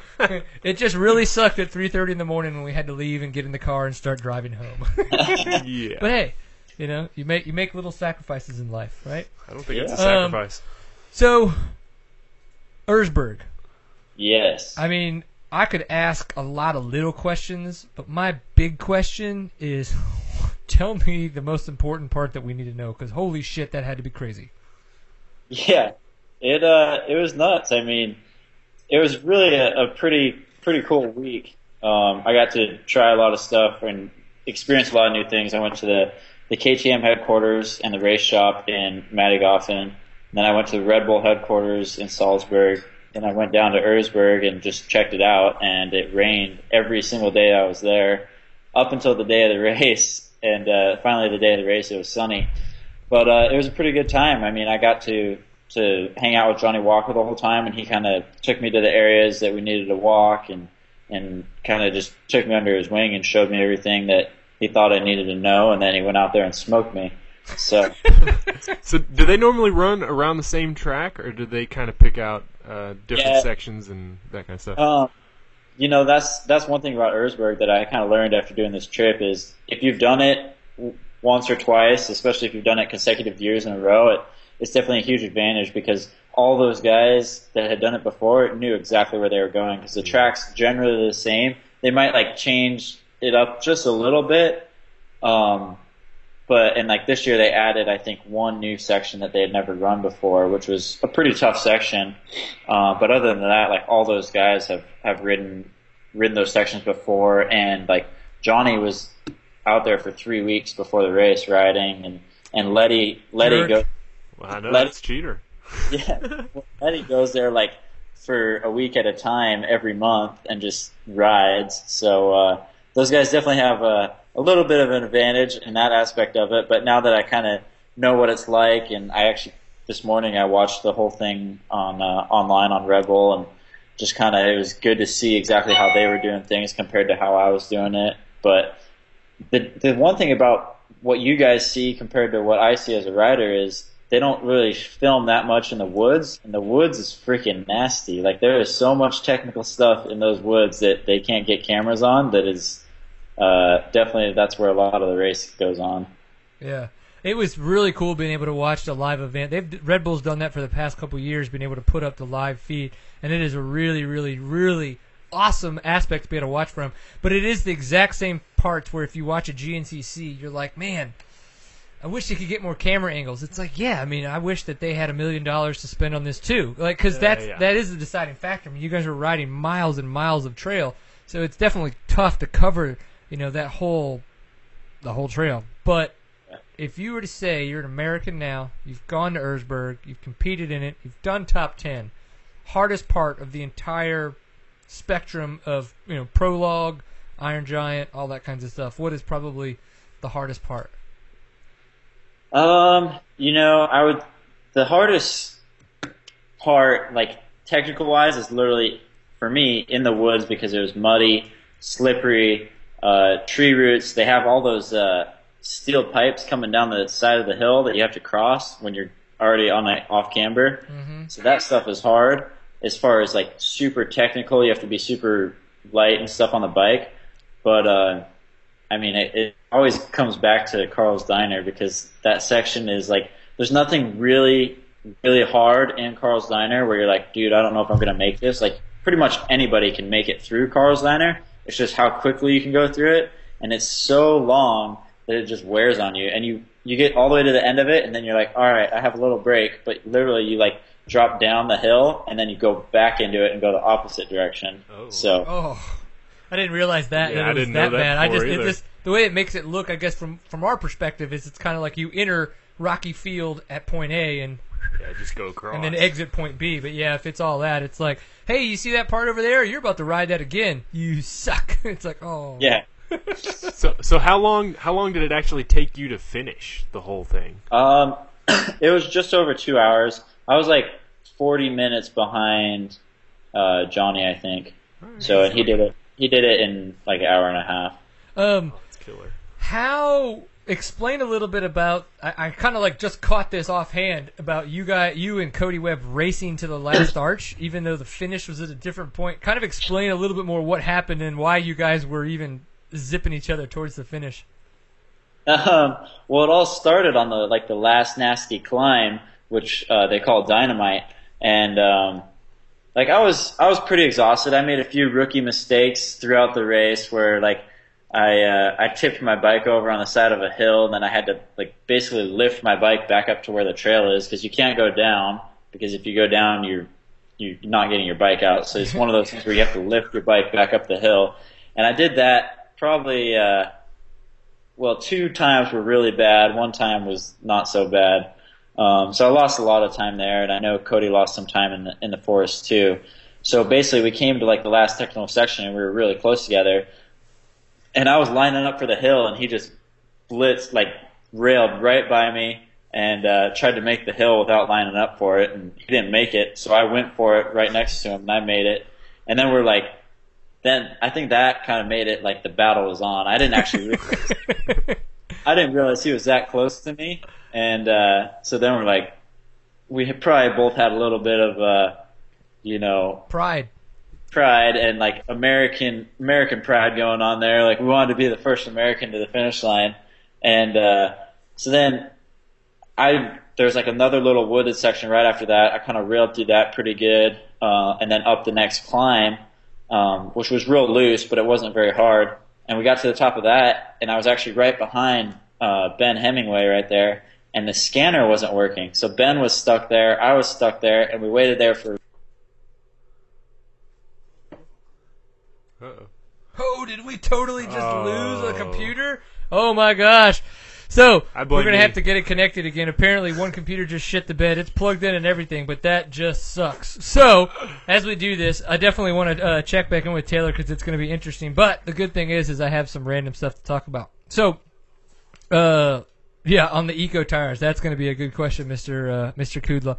So, a lot of stuff that's gone on right now that I think is really interesting. Charlie Mullins' wrist injury. With that, unfortunate Oh yeah. yeah, I mean, he was in title contention, obviously the National enduros, just kicking ass and taking names. I mean, he had not lost a National Enduro, and in pretty much all of them so far, he is just leaps and bounds above everybody. Yeah, I saw I saw that picture. It was a nasty picture. Yeah, I mean, it was, and, and apparently it wasn't broken. I think it was just a very, very horrible dislocation.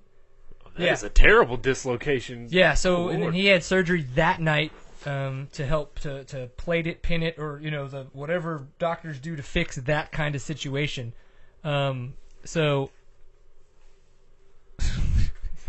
I'm like watching the chat room and like watching the computer and like trying to talk, and this is just like we we, we try to not have any technical errors, Well, and we were I'm here, so there's guaranteed to be at least two technical we were doing errors, so, we've good. had We one. were doing so good. um, no, we're rebooting the comp- for whatever reason. Even though I know it was plugged in, and I know Steven knows it was plugged in, it was not charging, and it just yeah, it just shit the bed on us. So it's rebooting. We'll get Taylor back up, and we'll keep talking. But um, go ahead and text him just to let him know that it's not that we didn't hang up on him. Um, so that wrist injury for Charlie Mullen sucks though, but it opens the door for so many different things. I think more so in the National Enduro uh, series than in the GNCC series. I hope.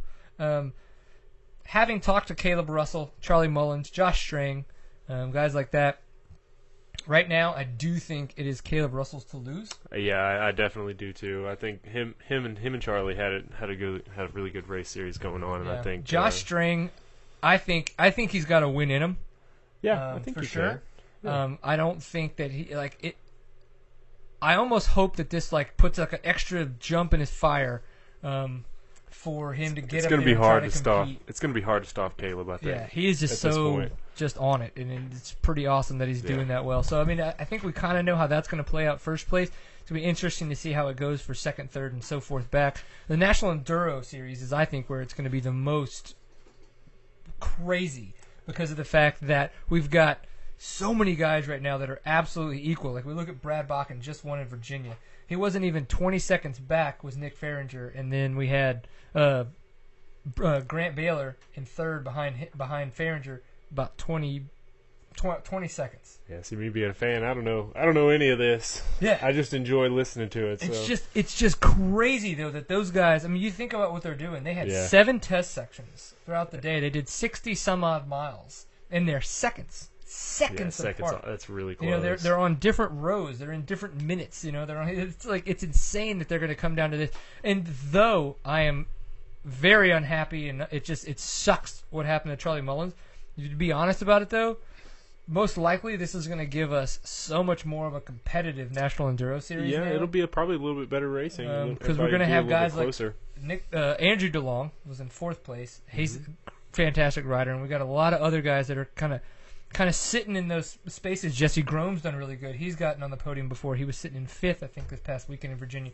So those kind of guys, I think, are going to make many more podium, you know, appearances, and it's going to change up. Like I, I think Fahringer wants it. Like this, like Brad Bakken Well, just got, got his an first opportunity win. now. He's got an opportunity. But now. Fahringer, I think, is the the one that's gonna. I, I just I, I think he sees the opportunity and he's gonna do his best to uh, to jump on it. well, if he can, if he can push, uh, I think he can get it there. Yeah. So what's our next national enduro? Let's look here at the at the schedule. The Loose Moose in uh, Loose moose. MI. Is that Michigan? Michigan. Yeah, Loose Moose in be Michigan. good dirt. The 29th, yeah, it will be good dirt. And then we're going to have the Rattlesnake Enduro, Cross Fork, PA. Uh, actually, that's the weekend before my birthday. So in July.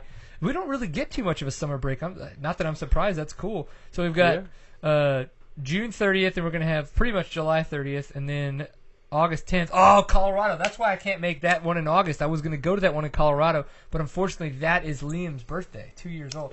Uh, So just, uh, just take oh, Liam. look, I think look, that's, Taylor what, that's what he wants for his birthday. The show. That guy. Hey, hey, I'm what's so glad you knew that we wanted you on. Oh, Oh, hey guys. hey, what up? no, uh, so apologies, but apparently, even though the computer was plugged in, it was not charging, so it just decided that it was done. It did not like you anymore, and it was like Dunskies. so we All got it. We got it connected. Uh, we got to the point where you were saying that we knew the race was on, Yeah. and that was when it was like, "Oh, what is happening? Oh my gosh!" so if you you're more than welcome to pick right back up where you were. All right, I'll uh, just keep going. I uh, basically we got to the top of the very last climb, which wasn't a very tough one, and uh, there was a checkpoint there, and it was Ben Hemingway was had just gotten there. I went up the hill right behind him, and uh, we got there, and the scanner for the the transponders wasn't working. So we're sitting there, and while we're sitting there, Cody comes up behind us. All three of us are sitting there, and we're all like basically loaded up with the clutch, like ready to just dump it and go because we're waiting. And uh, the scanner didn't work, so then the guy just ended up letting Ben go, and then he tried mine. Mine still wasn't working, so then he wrote my number down, let me go, and then did the same thing to Cody. And uh, but Cody was right behind me, and then it was on to the finish. We were just like all out, like full full moto.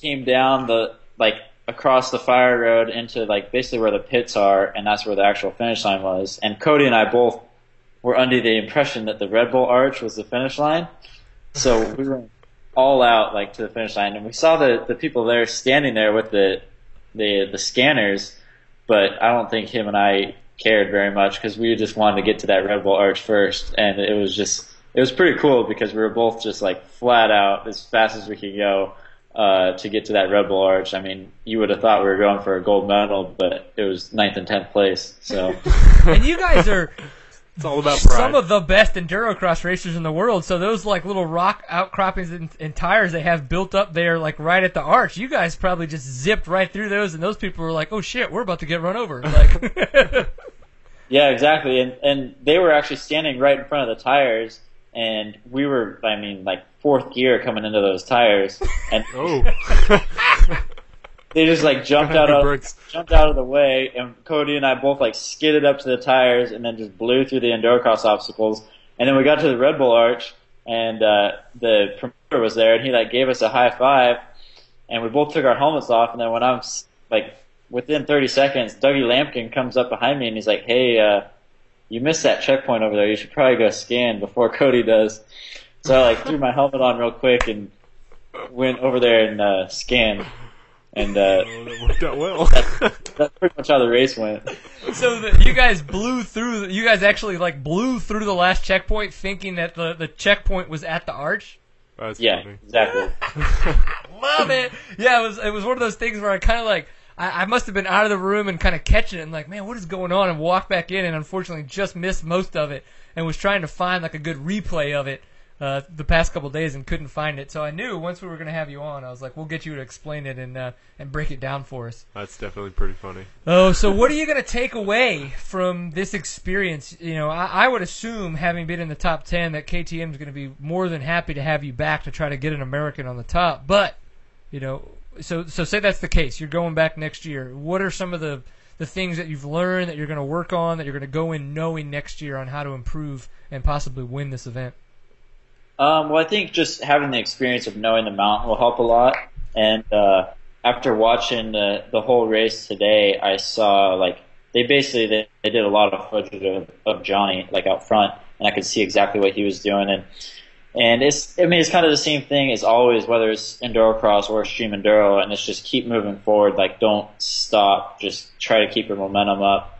And uh, it was kind of cool watching the footage because they showed other guys that were in front of me on some of the really technical stuff, and I saw some areas where they were better than me, but then areas where I was better than them. So I know like I could have been up further if I hadn't made some of those little you know I'll uh, I'll work on that this next year and try not to fall off the side.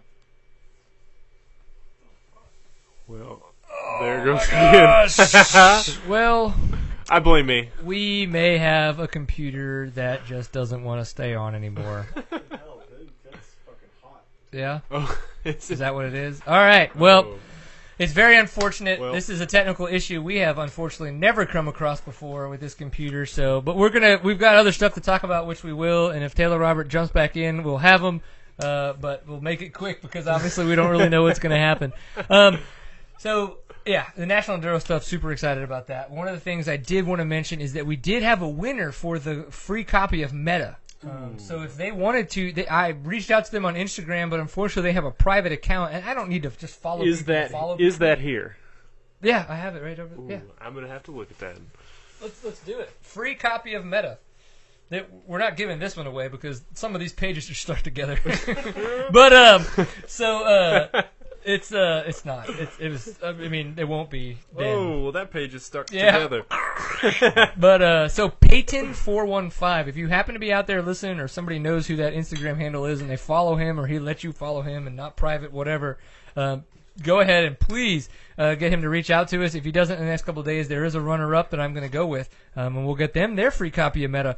Um, This is nice. yeah, does that not look This fantastic? is thick paper. Yeah. I know it's kind of a weird thing to say, but this is very nice. You know what's funny is, it, do you- okay. Now that you've said that, what do you know about Meta? I know absolutely nothing other than I believe it was made by uh, Wes Williams From Verb. Verb? Yeah. Yes, it was definitely made by the guys at Verb. Other So- than that, I know nothing. But it, you, did you know it was coming out? Uh, not other than when I uh, saw it on your show last week. Okay, two so- weeks ago. But you, you one. mentioned one of the best things I think that people realize when they pick up this copy. They're like twenty dollars a subscription. You get two of these, so they're buy they're bi yearly. Yeah, but this is a year. this is a book. This Yeah. isn't a magazine. that's This what that's what a lot of people aren't realizing is that this is a premium collective. Yeah. like this isn't just a magazine. This is a premium collective, and that is why. You, you subscribe to Yeah, this well, because this this is something you hold is on definitely to. You know, a, it's like a coffee table book Yeah. or something like that Yeah, because it- people it's, look it's at this fantastic. So like this. It's it's the bomb. It's the bomb. So it's a good time. Definitely go check it out. Peyton four one five. If you're out there, please check in with us on Facebook because we would like to get you your free copy. If not, we will go to our runner up. Um, I Which is me. Dang it. Just because you're on the show doesn't mean you're the runner up. Um, I got to see that Rory Mead was released today from the hospital. Um, he Okay. was injured very very poorly uh, about two months ago at a GNCC event. Good. Um, that's that's a good. lot of lot of very large possibility of paralysis. Ooh, Um, uh, but uh, a- as the swelling has gone down and surgeries and healing has really taken in, uh, come into place, uh, a lot of mobility has come back, and he's still working on it in rehab. You know, he, that, well, that's luckily, the case. doctors are really good nowadays, and they can fix almost So anything. two months in the hospital, doing rehab, getting surgeries and stuff like that. He's been released, so he will have day rehab. He'll be going back for that, but he's at least reset, so he doesn't have to live at the hospital anymore. So super excited about That, that. that's very good. Yeah. Very good. Um, I just I wanted to mention that because I was excited about that. Pulp MX. Um, for those of you who don't know, definitely a motocross show. If you listen to this show, I would imagine you do listen to other podcasts, so you probably are either a fan of DMXS or Pulp MX, if not both. If not both. Um, Pulp MX last week was talking about Zach Osborne, and I don't know how many people have gone back in the archives with uh, seat time, but we have had Steve Matthes on the show because of the fact that he was giving Zach Osborne shit for going to ISDE last year. Well, he has already started to give Zach Osborne shit because of the fact that Zach Osborne is is.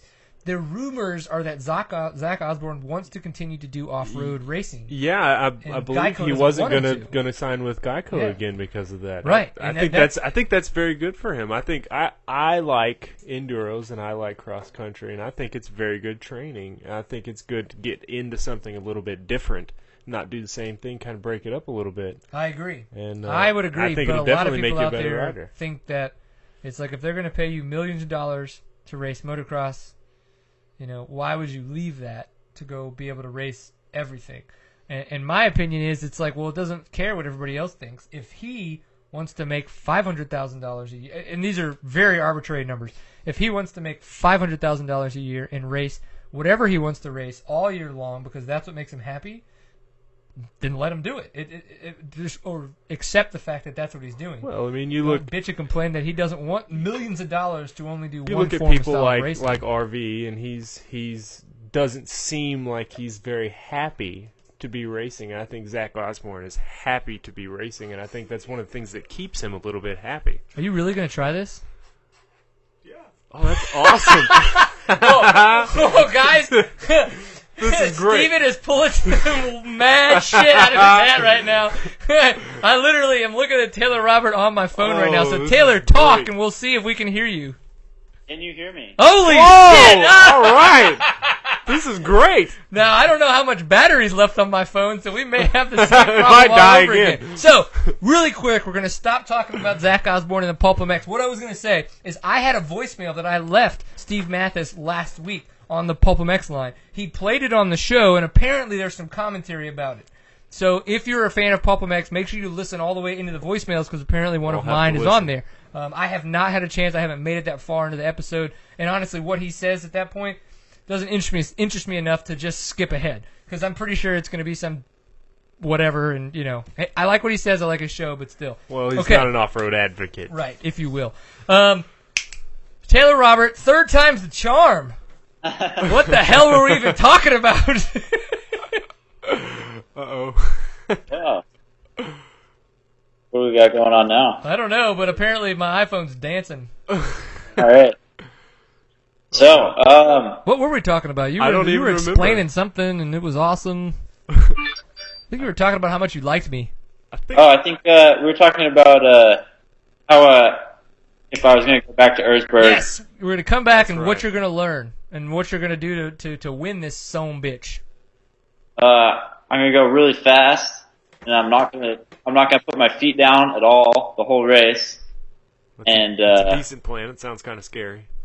Yeah, and that's how I'm going to win. But no, Is it's that all uh, I need to do? yeah. Oh, If you could do that whole race without putting your feet down, I I can guarantee you'd probably win. I'm Wow. six foot three. My feet are coming down sometime or another. Okay.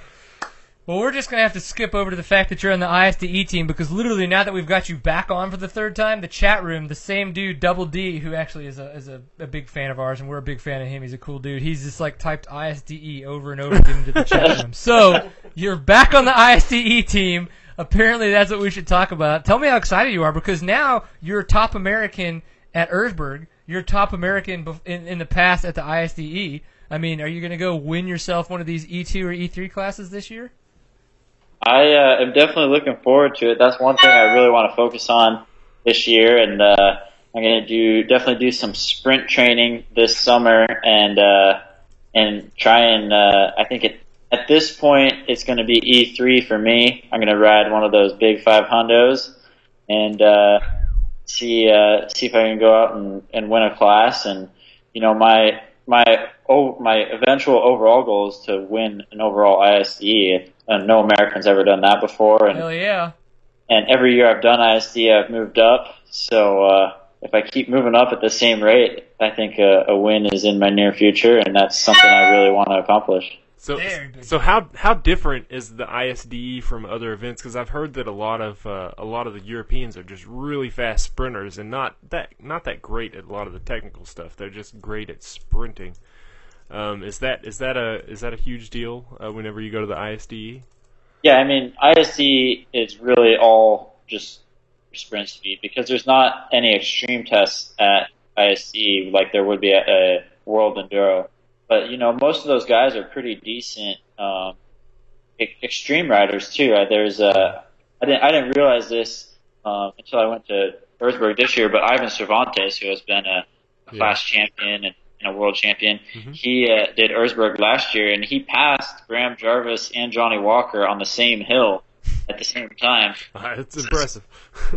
Yeah, so he's uh like he's a bad dude. Obviously, David Knight is a, a world champion. Juha Salminen is a world champion, and those are all guys that have won Erzberg too. So they uh those Euros are pretty good all around riders. Now there's a few guys that you know are obviously better than others at the extreme and the sprint and whatnot, but um yeah, I mean ISD is just all about sprint speed and, and really how well you can visualize and memorize the tracks because you you have a week to walk all the tests Yeah. and we try to get in as many as we can, maybe twice. But uh, I uh, I try to really memorize the tracks as much as I can. That way, when I get there, there's there's nothing that is surprising to me. How how long are the are the tests normally? Are about six miles or eight miles or something like that, or are they a lot longer or shorter? Um, you know, I'm not sure about the mileage, but they're usually between I'd say like five between five and ten minutes would be like an average test. A, a long, the longest test I've ever done at ISD was like 13 or 14 minutes, and then the shortest test I've ever done was like two and a half or three minutes. Okay, so that's something you can easily kind of remember. Uh, yeah, for the most part, except the fact that there's a lot of them. Yeah, 'Cause there's Yeah. and and it changes. Sometimes you're doing there's there's days where you do the same test the second day. So by the second day, guys are a little bit faster, if not you know way faster, and then some days you're only doing one test. Then there's some days there's the moto test, which is like, you know, in Germany it was kind of it was it wasn't moto, it was this interesting grass track slash concrete road course thing. So you know, and they kind of just like threw in some really rocky turns, and you were like, oh, that's our moto, like. Yeah. It, it, it's interesting, but uh, I, I I can't imagine trying to remember all that stuff. Like I remember talking to Kurt about it, and he, I can't. I just the fact of what he would remember, and the like. He's like, okay, I remember where these this rock pile is. But when he would look at this rock pile, he would go, well, this rock pile, I'm going to be this many minutes back. These many riders are going to go through. So this rock pile is probably going to be disintegrated by this point. So this line I'm seeing, that's probably the line right now. Well, that's probably not going to be the line by this. But you know, it, it the the way that he would think about this kind of stuff blew my mind. Um, and so I can only imagine that the times that you guys got to walk with him and, and guys like that, you know, guys that have been to all of these ISDEs multiple, multiple times, picked up on a lot of that knowledge, and now you can kind of start to, you know, really, really take that to heart and, and grow with it. And I, for one, would love to see you win a class and, and then grow from that even to, to overall in the ISDE and be like, what up, bitches? Yeah. I just want America Yeah. to represent at ISDE. Yeah.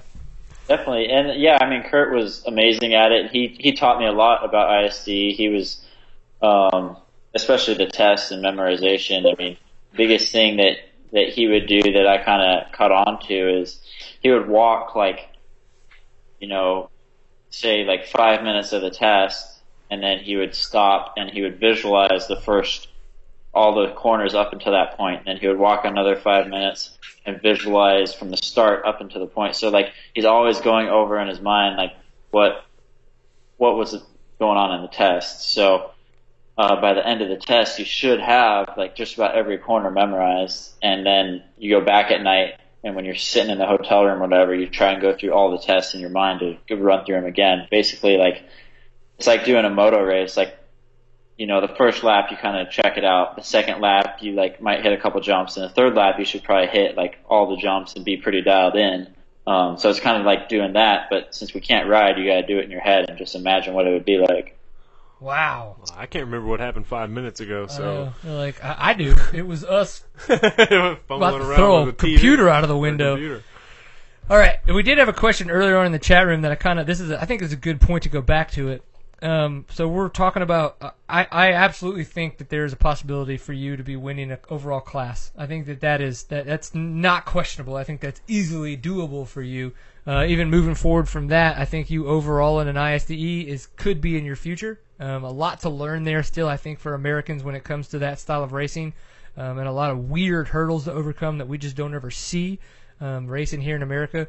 But um, somebody in the chat room was talking about the uh, the Caselli Cup. Um, you know, dirt rider, and, and they were referring to it as, as the dirt rider, how they used to always pick kind of the top off-road racer. And this year, they've changed that to the Caselli Cup, obviously with the passing of Kurt Caselli um, and Charlie Mullins won that award this year. Uh, and they were kind of thinking, do you think that it's going to take more extreme enduros or events like that for you or someone like yourself to be able to get a better chance at possibly being voted in at being, you know, the, the winner of the Caselli Cup? Um, you know, I to be honest, I have no idea how they rank that because I won it the year before and I didn't do any extreme enduros the year before. Right.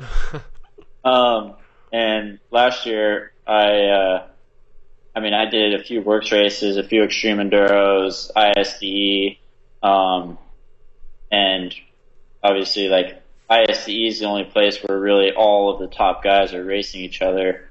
So I'm not sure exactly how uh, Dirt Rider. I think it's actually Dirt Bike that that votes on that. But um, Uh, Yeah. I, I'm definitely going to say that one, yes, I'm ignorant to all the all the information, and two, I'm totally going off the chat room. So right now, unfortunately, I'm putting my hands uh, in Double D's hands, which might be sexual and also awkward. So I don't know. Let it be. Just let yeah. it be. And I will just hold you here and stare at your eyes awkwardly. oh my gosh! So we're gonna be going to Austin. Um, and you're gonna be flying in there, and we'll be racing dirt bikes and doing some X Games type stuff. Uh, what are you expecting? Uh, like you said, you weren't feeling that great when it came down to the first round. Um, so what, what are you kind of expecting? I mean, for coming into Austin?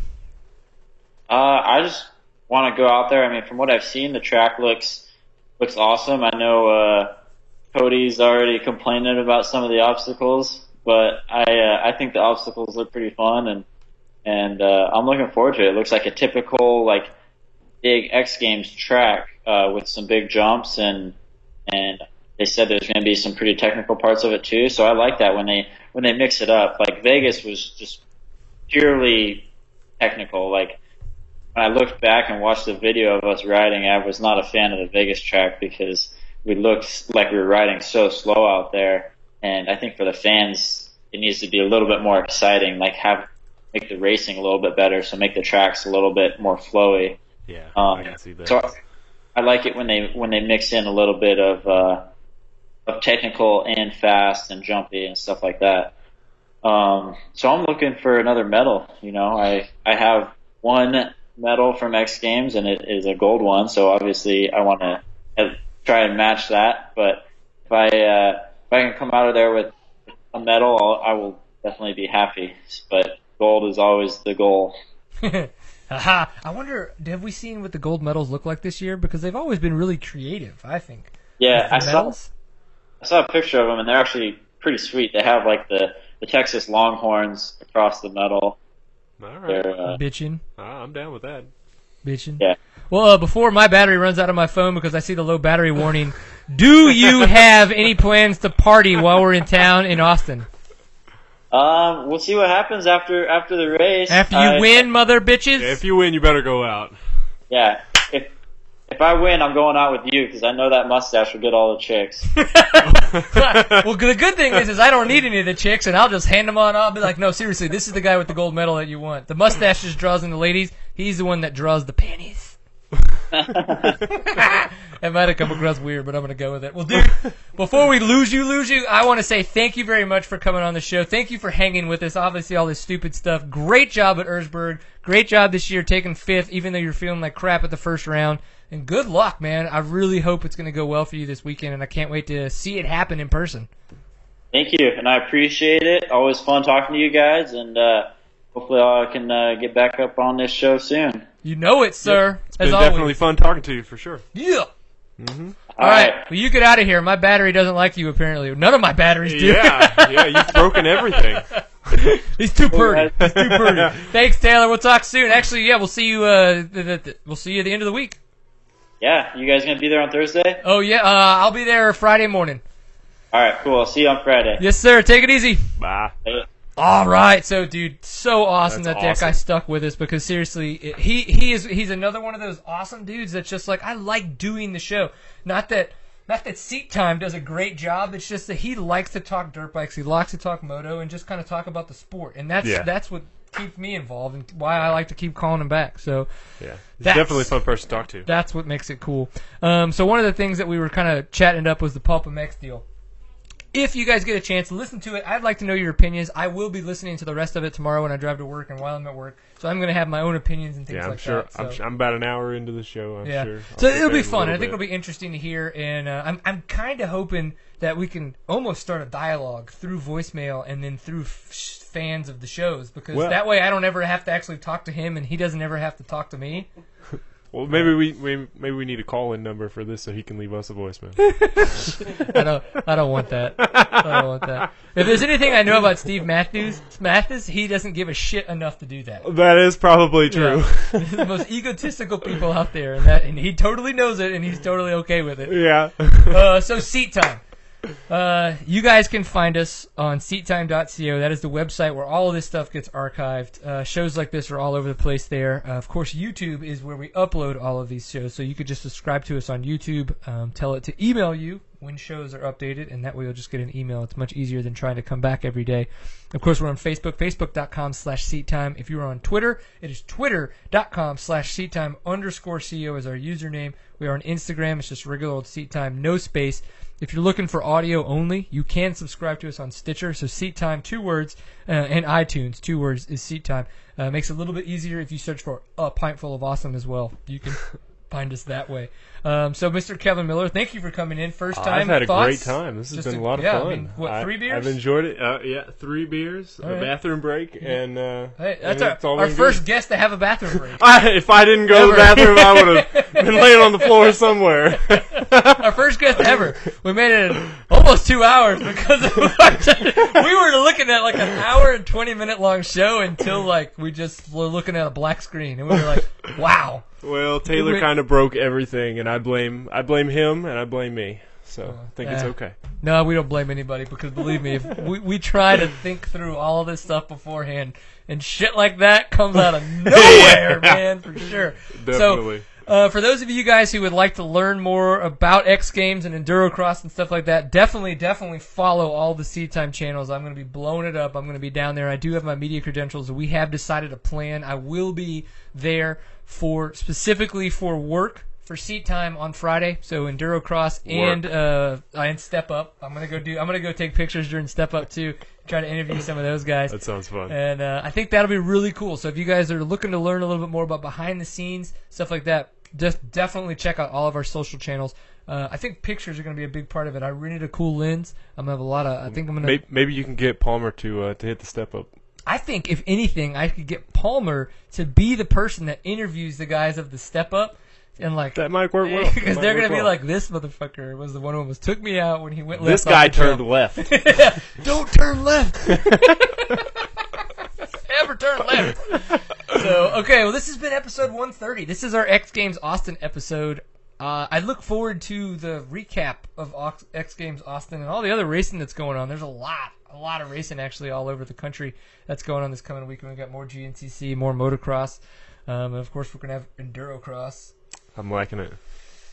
It's not too bad. It's not too bad. Well, I really enjoyed this. Uh, for those of you who happen to be cider drinkers, or maybe like your like myself, uh, partake in the gluten-free diet, uh, Woodchuck hard cider. Typically, they have some weird flavors. They're not that great, but this one they have a cellar series, and this one was the mint.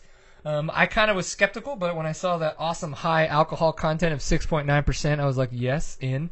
Um, with this, it's a it's a warm day drink. Like you don't want this. It, it, it is. It does have mint. It's not overpowering. It's refreshing, but it's not a fast drink. Like you can't drink it fast because of that, because of the flavor. So I don't know. That sounds. I know. that- I have. I I, like have the alcohol beers in there content. that I enjoy, so I'm went go have two of those. Went but- to Oklahoma last weekend, and that 3.2 percent alcohol. you that's didn't, you just didn't remember to bring ridiculous. alcohol with you? See what had happened was. Oh, now he's is got a I. I seem to have drinking it all and then had to get more. Oh, So that was my first mistake. Did you always Bring you liquor. always overplan. Bring liquor is the next.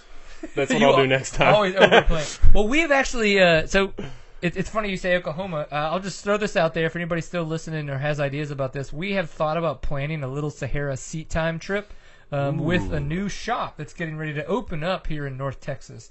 Um, so if anybody out there uh, would be interested in. Uh, I wouldn't even call it a seat time planned trip. It would just be a seat time organized trip where we would just kind of tell everybody where to meet.